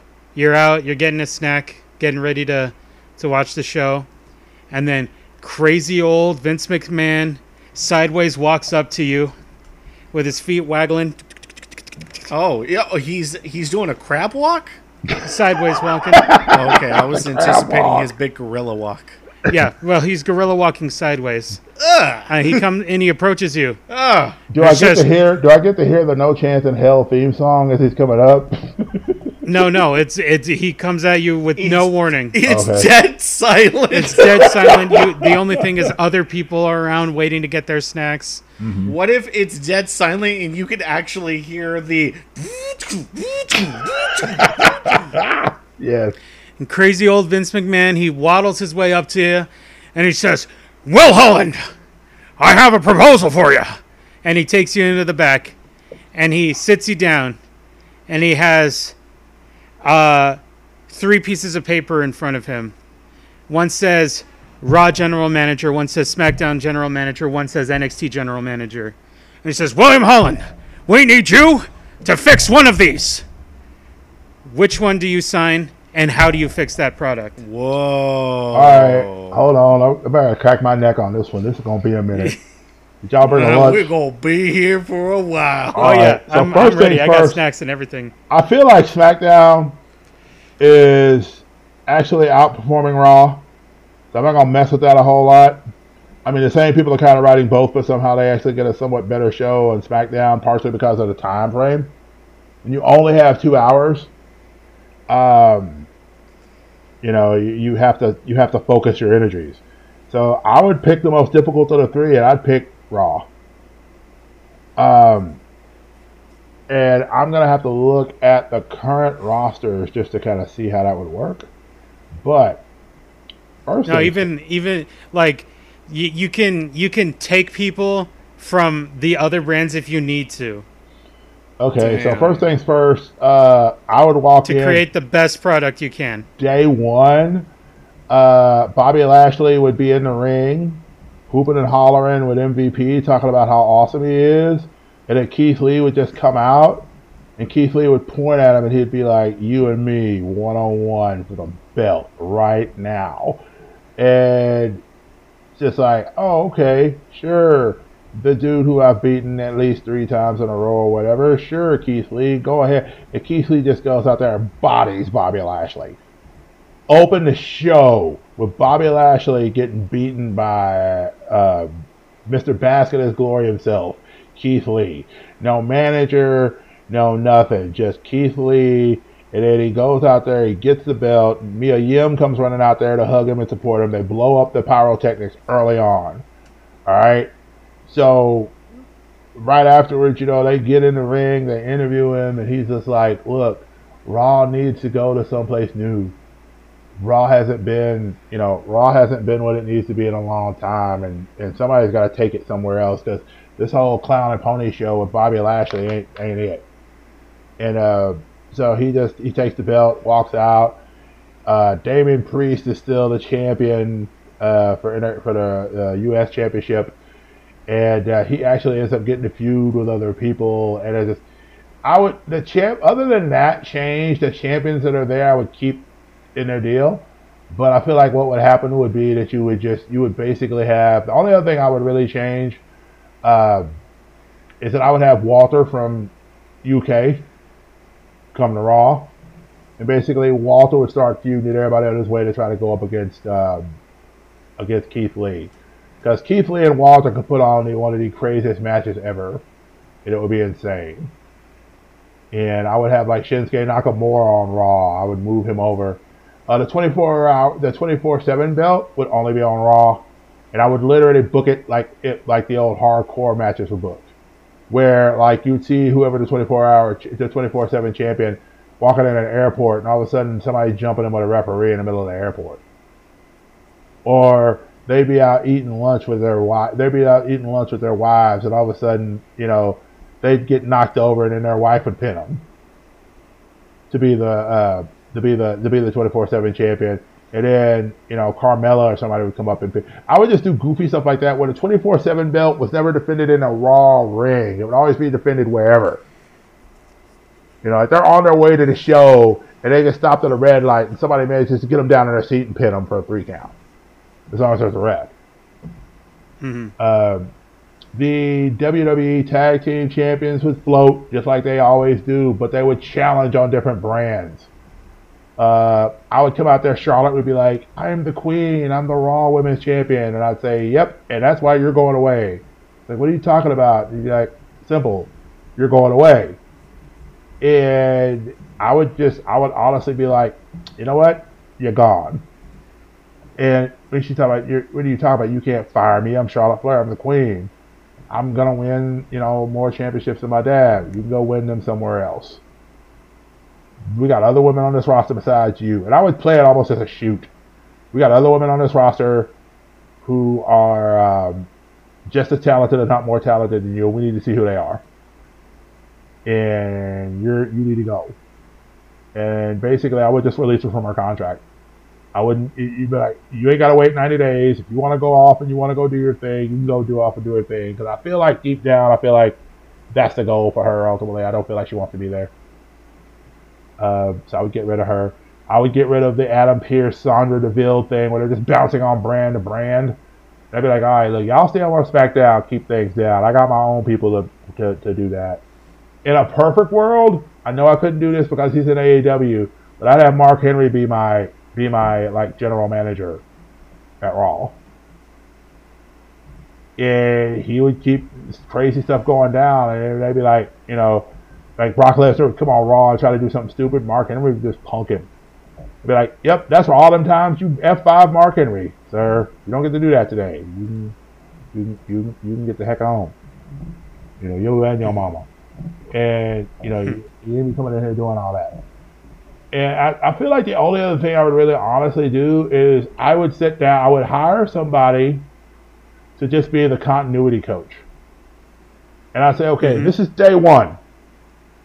I need every current storyline that has been written on a board. And I need to see where we're going to take it for six months. And if we're not going to take it a full six months out, I need to know when it's going to end and where the next storyline starts. Because I'm sorry, I don't need Damian Priest and The Miz and John Morrison feuding for six months. There's no reason for that. You know? And then I would just sit there whenever the draft came up and I would just try to find ways to draft around. And I would send some people from Raw back to NXT. Nia Jax would not be on Raw, I'm sorry. Hmm. You need to go get developed some more. Because you ain't got it. Like, you get all emotional in the middle of a match, you sit there and start trying to throw people for real. Chill with all that. Go back down there. Bring me a character that's different. We can talk about it in six months. Mm-hmm. You know, and I would really want to, I, because I feel like, okay, the reason why the 80s and the 90s worked was because characters were characters. People fell in love with the characters. Undertaker, the people didn't fall in love with the Undertaker just because he wore black and had a hat on. He had a true character with it. Kane, he had a true character. Daniel Bryan, he had a true character. John Cena, I don't really know what his character was other than he won all the time for a long period of time. And you couldn't see it. You know, The Rock when he was in his prime. And The Rock still, if The Rock came back tomorrow, dude, The Rock still got character for days. Like, The Rock has more charisma coming out of his pinky finger than most people have on the planet. Now that's what you call a high strength, high charisma build. Yeah. Mm-hmm. But, and that's the thing. It's like you need characters, man. Why was Stone Cold so popular? Because he, because he did what he he gave you what you wanted. He gave you a dude that rebelled against his boss. Who wouldn't wish that they could just walk up in their boss's office, kick him in the stomach, and then stun him? But then wish that. Power fantasy. All day long. But the characters are what drove it. You look at Bret Hart. You look at Shawn Michaels back in the day. Back, I mean, pre, you know, back when he was with the Rockers. Go all the way from the Rockers to DX. From DX to him and Ric Flair. I love you, Rick. Super kick to the face. But it, there was a character there. There was a person. He grew. He changed. He shifted. Sometimes he was the bad boy. Sometimes he was the sexy bad boy. And then sometimes he was just the dude who was rebelling against authority because the authority was pushing their weight around a little bit too much but there was a character there. I don't feel like a lot of these guys and girls that are currently in the business right now have a character that they know who they are. What's it, what's it called? Elevator pitch. If you can't tell me who a person is in a sentence, okay, I'm gonna lay this test out. Jingles. Yes. Tell me who Stone Cold is in a sentence. He is the Texas Rattlesnake, a badass SOB. Okay. Uh, Smiter. Tell me who Trish Stratus is in one sentence. Trish Stratus is the top of the line. She is the leading lady in any room that she's in. Okay. Uh, all right. Um, tell me who Becky Lynch is. That- no, uh, Will, yeah. give me Macho Man. Macho Man Randy Savage. Yeah. Go ahead and tell me who's Macho, who's the Macho Man like- since you requested it. Yeah. Tell me, tell me who the Macho Man is in the elevator pitch. All right, so first of all, he's nuts. Talking about the macho madness, yeah. Talking about all the ways he's gonna get people excited. Uh huh. Yep. Cream always rises to the top. Yeah. Always rises. Yeah, gonna keep my arms and my shoulders real high up on my neck. Uh huh. Make it look like I got a really small neck. Yeah.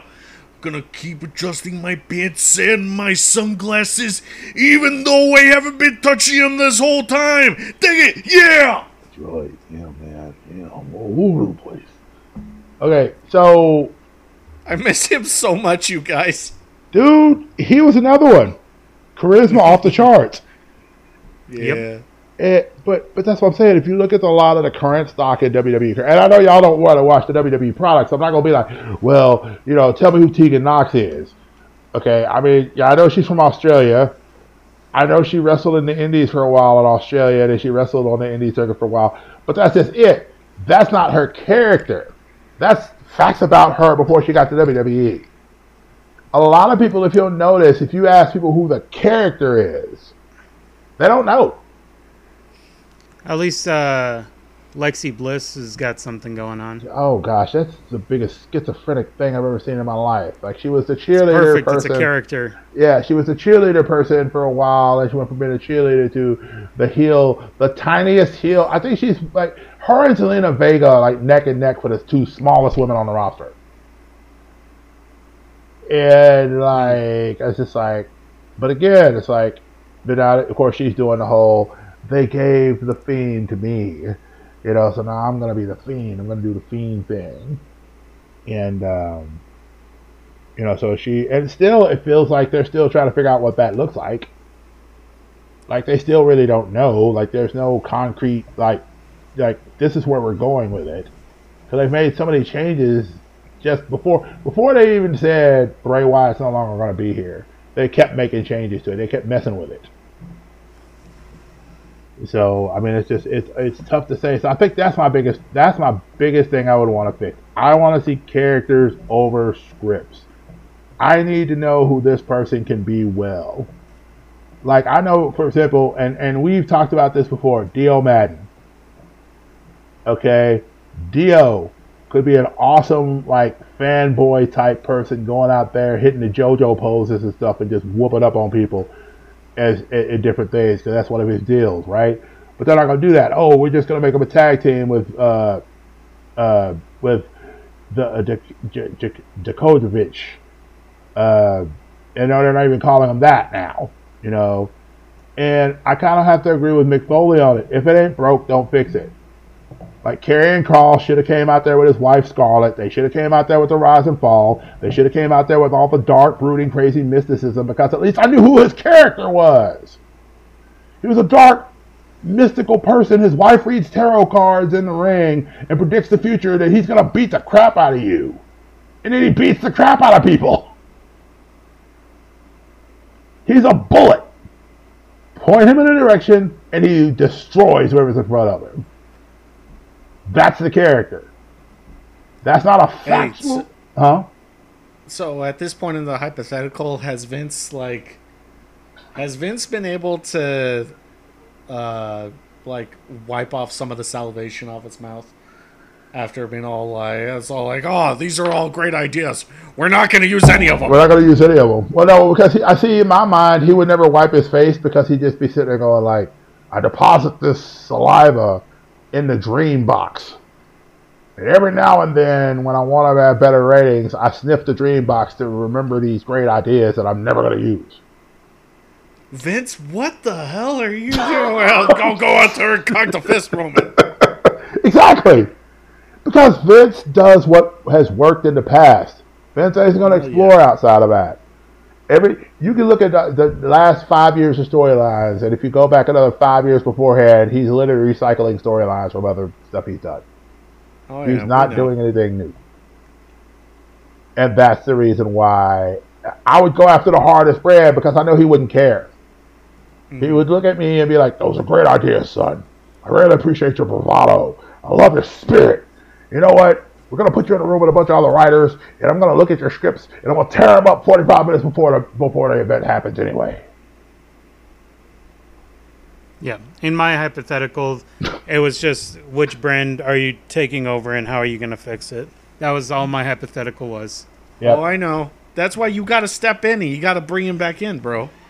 I didn't. Uh, uh, he was. I was just letting him go. You're uh, just watching this wild stallion kick and tear up the yard. Yeah, you I, would- I, I, I made a, a little enclosure for him, Yeah.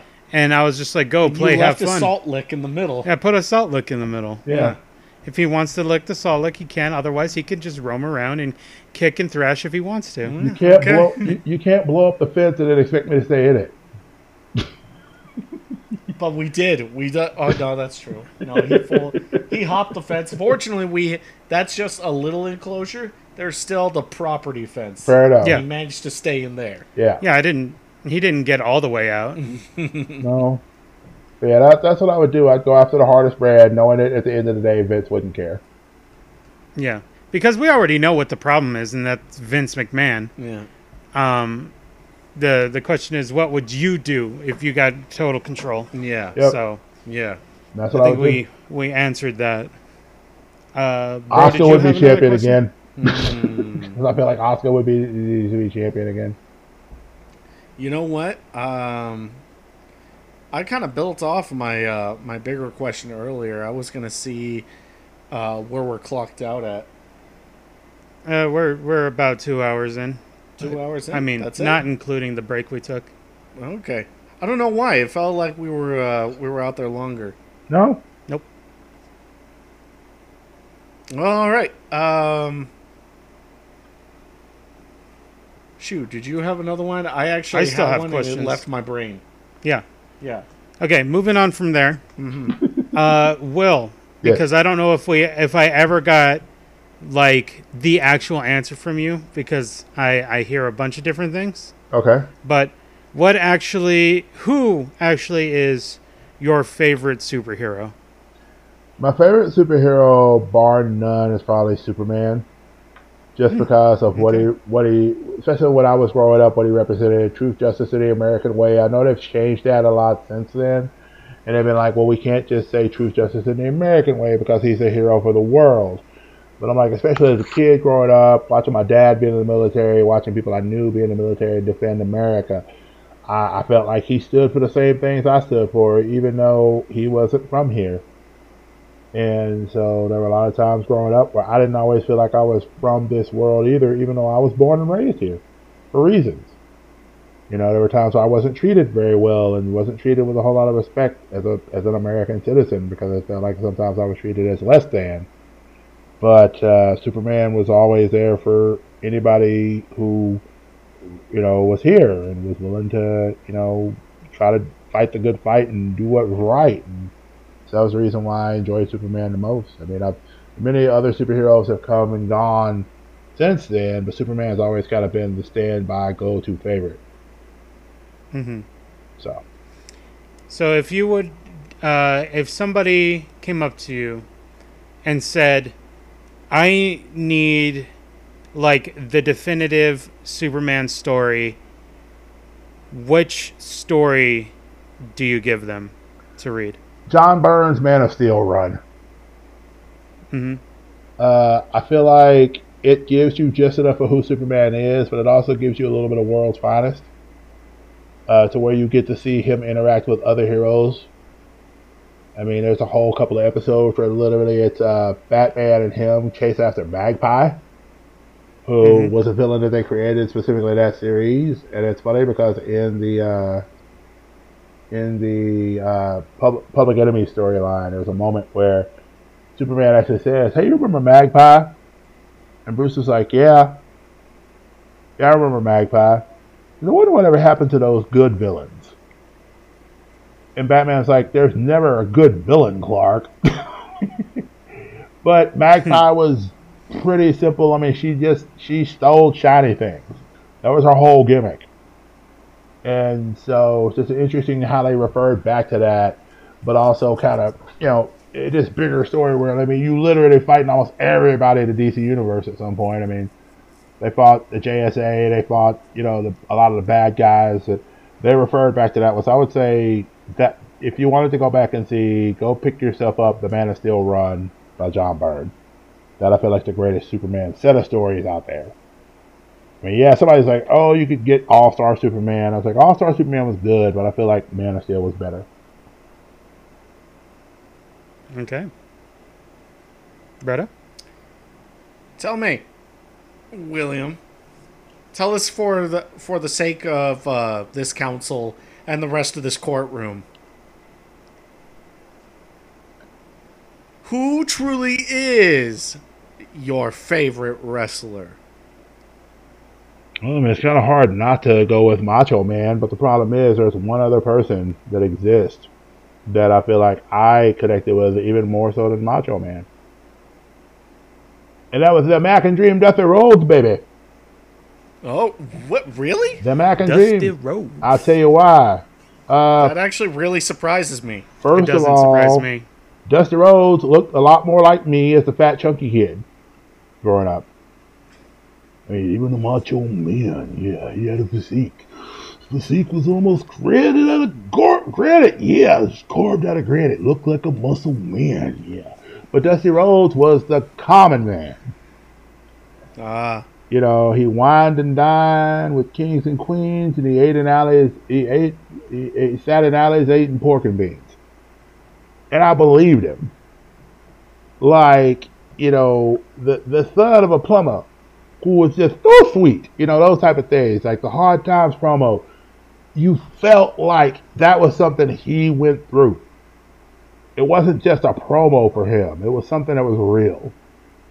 And so I feel like I, I love Dusty Rhodes more for that. I remember watching him back in Mid South, back after Dick Williams Magic Land. and I would watch Dusty Rhodes just talk people in the building. Watching his feud with Ric Flair. I remember how Ric Flair would come out there and we'd be like, see this Boston Celtics jacket? This Boston Celtics jacket costs more than Dusty Rhodes' whole house. And that was the feud. Like, it was the rich and powerful versus the common person. And so, whenever you saw Ric Flair get in the ring with Dusty Rhodes, I wanted to see Dusty Rhodes clean that dude's clock. Didn't always happen. A lot of times, Ric Flair would cheat. I mean, it was, he wasn't called the dirtiest, dirtiest player in the game just for what he's done over the last 20 years. He's been the dirtiest player in the game pretty much since he's been wrestling. I don't know that I've ever really seen Ric Flair be a good face. Like he's always been a better heel, hmm you know. And so Dusty Rhodes though was that proverbial face. Dusty was always the common dude. He was always trying to do the best he could for everybody. And I mean the fact the fact that I mean Vince McMahon, you want to talk about dirty? When they did the gimmick for Dusty Rhodes, he didn't want him because of course Dusty booked against him for decades when he was in the territories. Dusty booked against Vince. So he, he gets he gets Dusty and he puts him in the black and yellow polka dot outfit to make a fool out of him. He didn't do that because he was trying to promote his career. He did it because he thought he'd make a fool out of him. And you know what? Dusty Rhodes was the one man on the planet that made it work. And got over so much it wasn't even funny. Not many people could have done that, I don't think. It's true. And so I honestly feel like Dusty Rhodes represented the common, everyday person. He didn't have the big, super shape, but buddy, when he got in that ring, you were rooting for him every time. That bionic elbow hit, man, it was over, as far as I was concerned. Even if it wasn't, as far as I was concerned, it should have been over. It wasn't over. But he revved that sucker up, he hit you with it. You were just, and you hit the ground like boom. It's like you fell out of heaven. And it was Hmm. Dusty Rhodes to finish you off. He wasn't Dusty super flashy. He wasn't running around jumping off of jumping off the top of things. He was a grounded, pretty grounded wrestler. I don't remember him doing a whole lot of flying, but he could ground and pound with the best of them, and that's why I think above, um, above, above Macho Man, Dusty Rhodes is probably my all-time favorite. Matter of fact, that's you, cool, man. I didn't know that.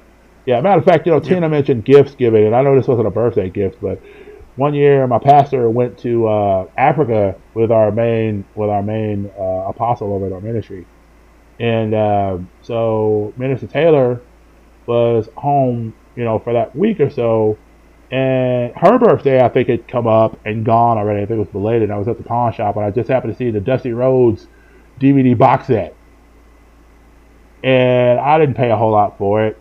But I was like, I knew she loved Dusty Rhodes because she, she and I would talk about Dusty Rhodes because she was like, she was like, you lived around Tennessee, right? I said, yeah. I said, you ever see Dusty Rhodes on TV then? I said, yeah, I remember watching Dusty Rhodes.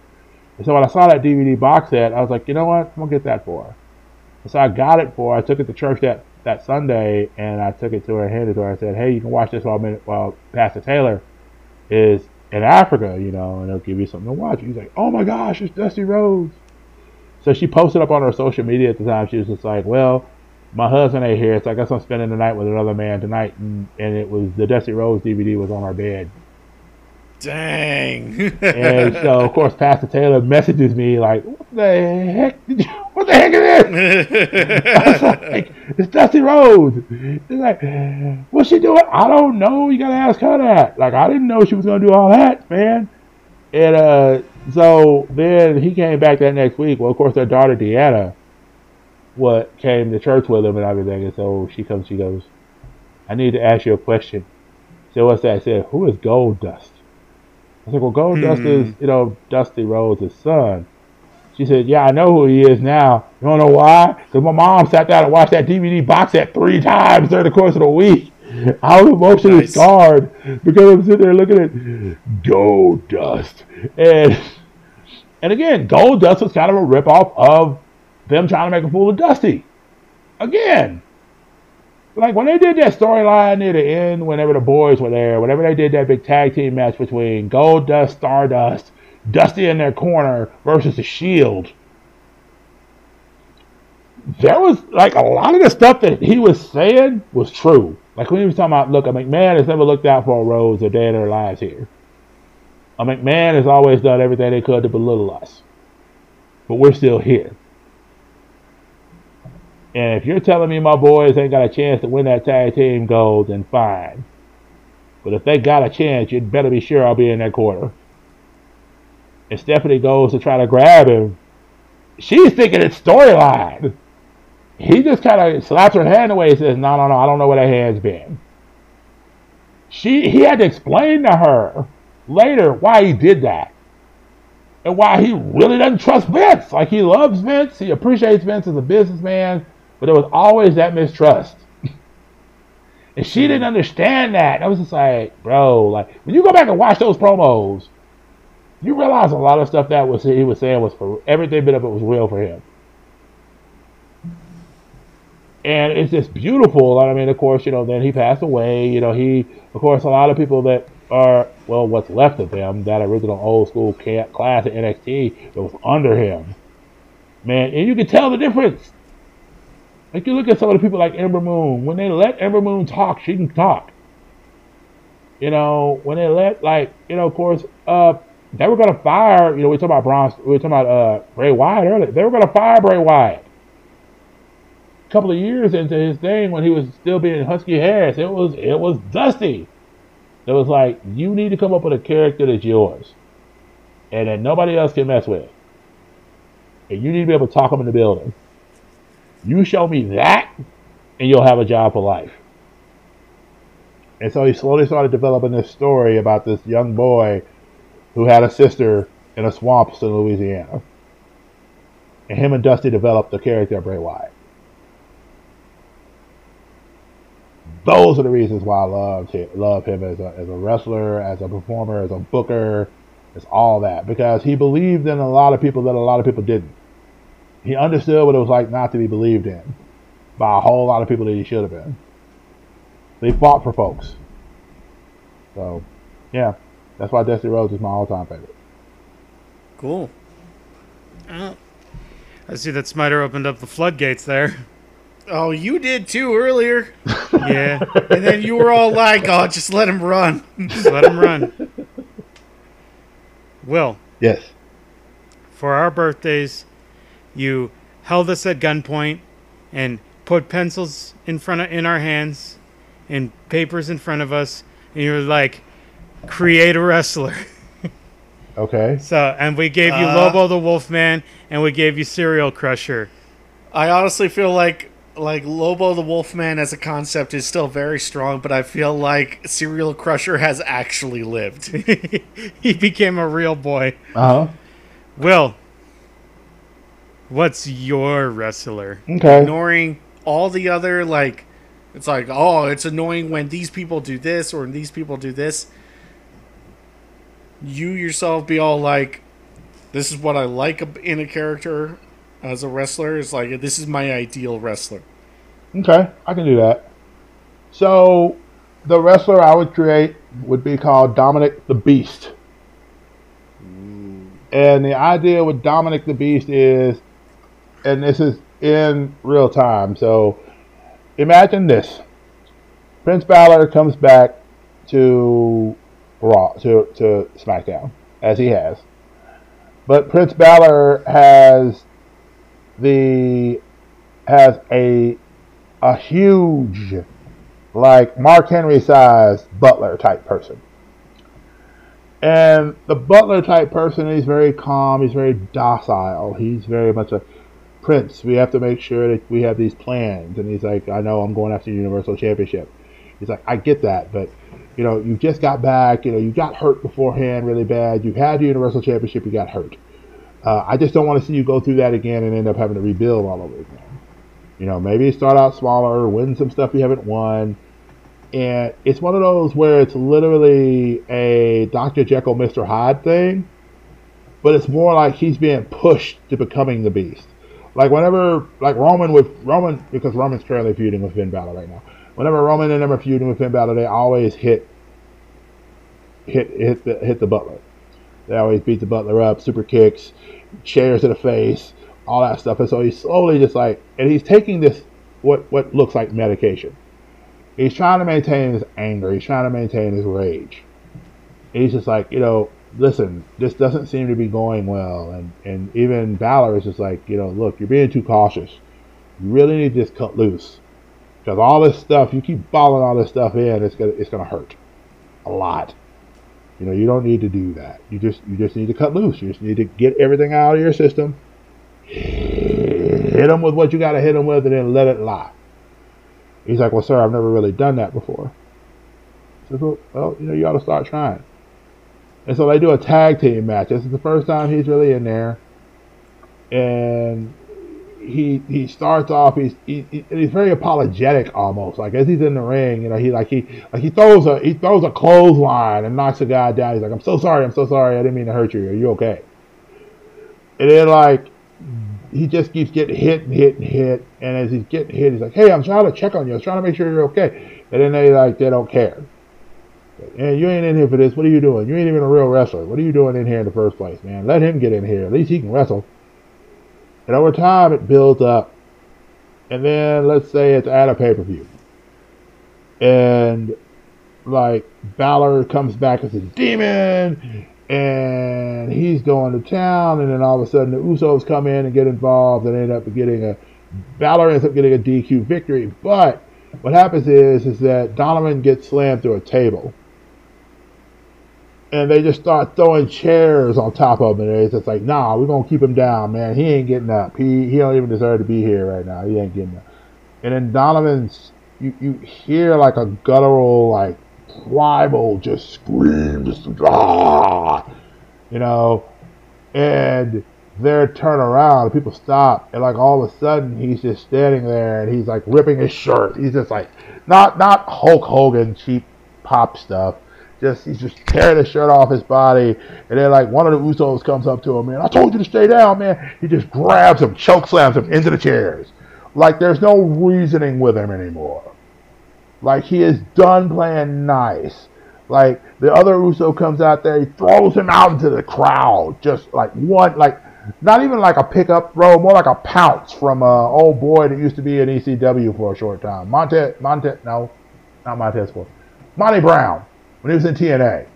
He'd do the pounce, so he'd come up and just run up and just blow and just like knock him into the crowd. And then Roman's coming out there. He said, "You don't know who you're messing with. This is Roman Reigns. I'm the tribal chief." And he just hits him with a DDT from out of nowhere. Like just whap drops him right there. And then Finn's looking at him, he's like, Are you okay? He's like, The beast is fine. Shall we leave? And he's like, Yes. And so then, like, of course, because he uses the name the beast, Brock Lesnar shows up the next week and he's all like, You can't use my name the beast incarnate, you know. He's all like, you may be the beast incarnate, but you're not the beast. And so then it's like you, you slowly start seeing this merging of the two personas. And he's no longer referred to as Donovan, whatever his last name is. He's just Donovan the Beast. And it just becomes this big old hoss of a dude that's just ripping through people. Like if you took Mark Henry and combined him with the speed of like a Yokozuna. And, a, and the agility of like a Bam Bam Bigelow. Hmm.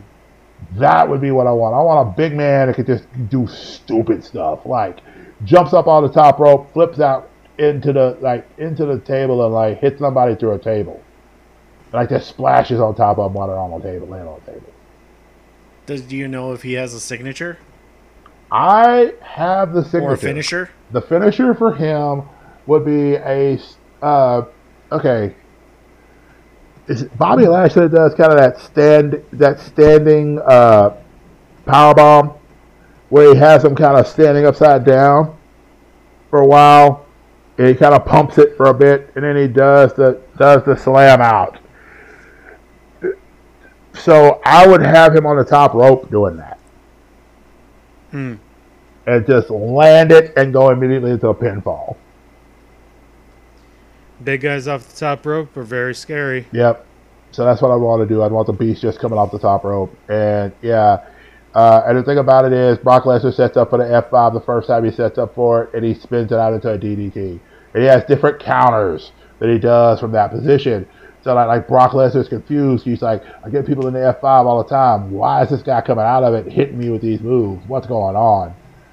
Like this guy, I want him to be a big enough dude. He can throw a hurricanrana if he needs to. But I don't want him doing a hurricanrana every match either. You know. So yeah, I just big old hoss of a wrestler that just handles himself in the ring. Like I thought they were, I thought they had something like that in Bronson Reed, and then they got rid of him. So we may see him again later in another place. So hmm yeah, that's the Bronson Reed was the closest thing to something I wanted to see in wrestling for a long time because, like, I love watching Bam Bam back in the day. I love watching Yokozuna. I love watching Mark Henry, especially when he came in early on. I love watching big dudes again because I'm not a small dude.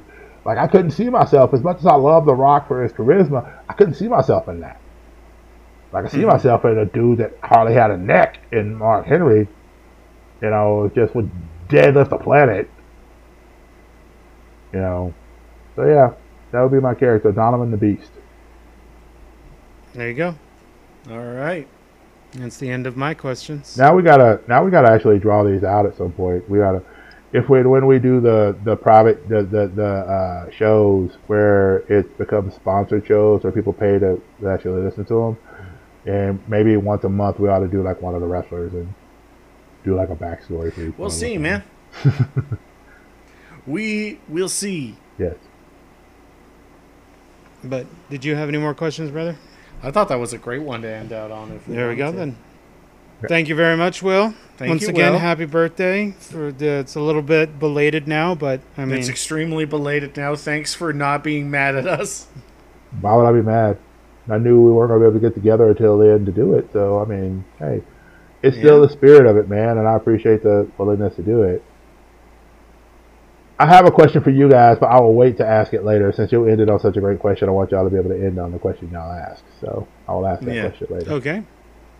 So, We'll let you go ahead and take us on out then if we're all ready. ladies and gentlemen, boys and girls, children of all ages, you have just joined us for another uh, fun-filled, exciting episode of Conversations about dot dot dot.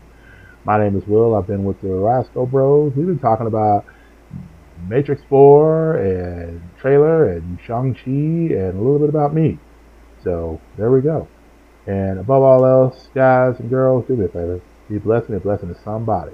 Till next time, guys. Take care.